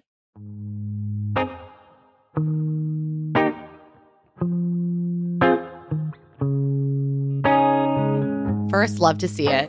We love to see Genevieve finally standing up for herself to Aaron and insisting that he actually take the time to fucking listen to her while she says her piece. I also loved the extremely nice, mature, quick breakup between Flo and Justin. Which oh my was God. What Shanae's and Joey's should have been as well. No hard feelings. We both had fun here. Truly go, in- go with incredible God. moment. We also love to see some truly happy couples. Serene and Brandon really make you believe in true love, and Danielle and Michael seem to be thriving. And you know, we love that for both of them, despite all the misery they were surrounded by. I've also loved to see Logan showing a, a really beautiful side of himself and showing some, I think, maturity and self-possession this episode that many of us didn't think he had after The Bachelorette. And I don't know, I count him as a as a friend now, you know, metaphorically speaking. We've never met. Also love to see some tasteful, despite still being very giant, engagement rings from Neil Lane. Is I, Pave I love over? To see it. We heard it first here. And now it's time for Hate to See It. I did really hate to see Kate dumping Logan in a truly humiliating fashion at that final rose ceremony. It was so unnecessary. It was Yikes. so unkind. It, it at least allowed him the jolt to move forward, and that's a blessing. Also hated to see another unkind breakup. Shanae just like dunking on Joey for making some TikToks and like calling him, calling his manhood into question because he still lives at home. It was just, it was cruel and shitty and like just totally unnecessary. The big one for me this episode was just that I hated to see all the unresolved threads. And there were a yes. lot, I hated to see what a lot of them emerged from, which was these really painful, messy endings of relationships. It was hard to see all these couples not just breaking up, but like seeming to feel really hurt yeah, and, and and traumatized and disrespected by how it went down. And I still don't understand what happened with Johnny and Victoria or Brittany and Tyler. And it was just like a big bad taste to leave in my mouth at the end. Exactly. And now it's time for our final steaminess rating out of ten margarita hot tubs. Eight. I feel like this was an eight. There were a lot of steamy, maybe we'll be together forever makeouts, fantasy suites, the happy couples nuzzling on the couch. I loved that. They're giving us some more romance novel steaminess this episode, right at the very end, before we it's go a little on break. Tease. They're hoping the recency bias will work in their favor. And on that note, that is it for Love to See It with Emma and Claire. Love to See It is produced by us, Claire Fallon and Emma Gray, and Stitcher. This episode was edited by Tamika Weatherspoon. Our theme music is by Tamar Haviv, and our art is by Celine Chang. Josephine Martirana is our executive producer. If you like the show, please follow us, rate us five stars, and leave a review. And of course, tell all your friends about our show. If you want to get in touch, you can email us at claire and emma pod at gmail dot com. You can also find us on Twitter and TikTok at Love to See It Pod and on Instagram at Claire and Emma Pod. And you can find our newsletter, Rich Text, on Substack at claire and emma dot substack dot com. We just covered the Lindsay Lohan holiday movie on Netflix. I'm also on Twitter and Instagram at Claire E. Fallon. And I'm at Emma Lady Rose. We will be back next week with a little gossip. Can you keep up? I like love it. Stitcher.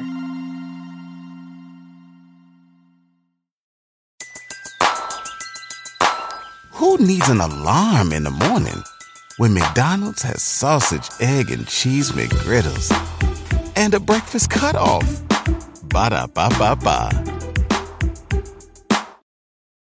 Whether you're making the same breakfast that you have every day or baking a cake for an extra special day, eggs are a staple in our diets. Eggland's Best eggs are nutritionally superior to ordinary eggs, containing more vitamins and twenty-five percent less saturated fat. Not only are they better for you, but Eggland's Best eggs taste better too. There's a reason that they're America's number one eggs. Visit egglands best dot com for additional information and delicious recipes.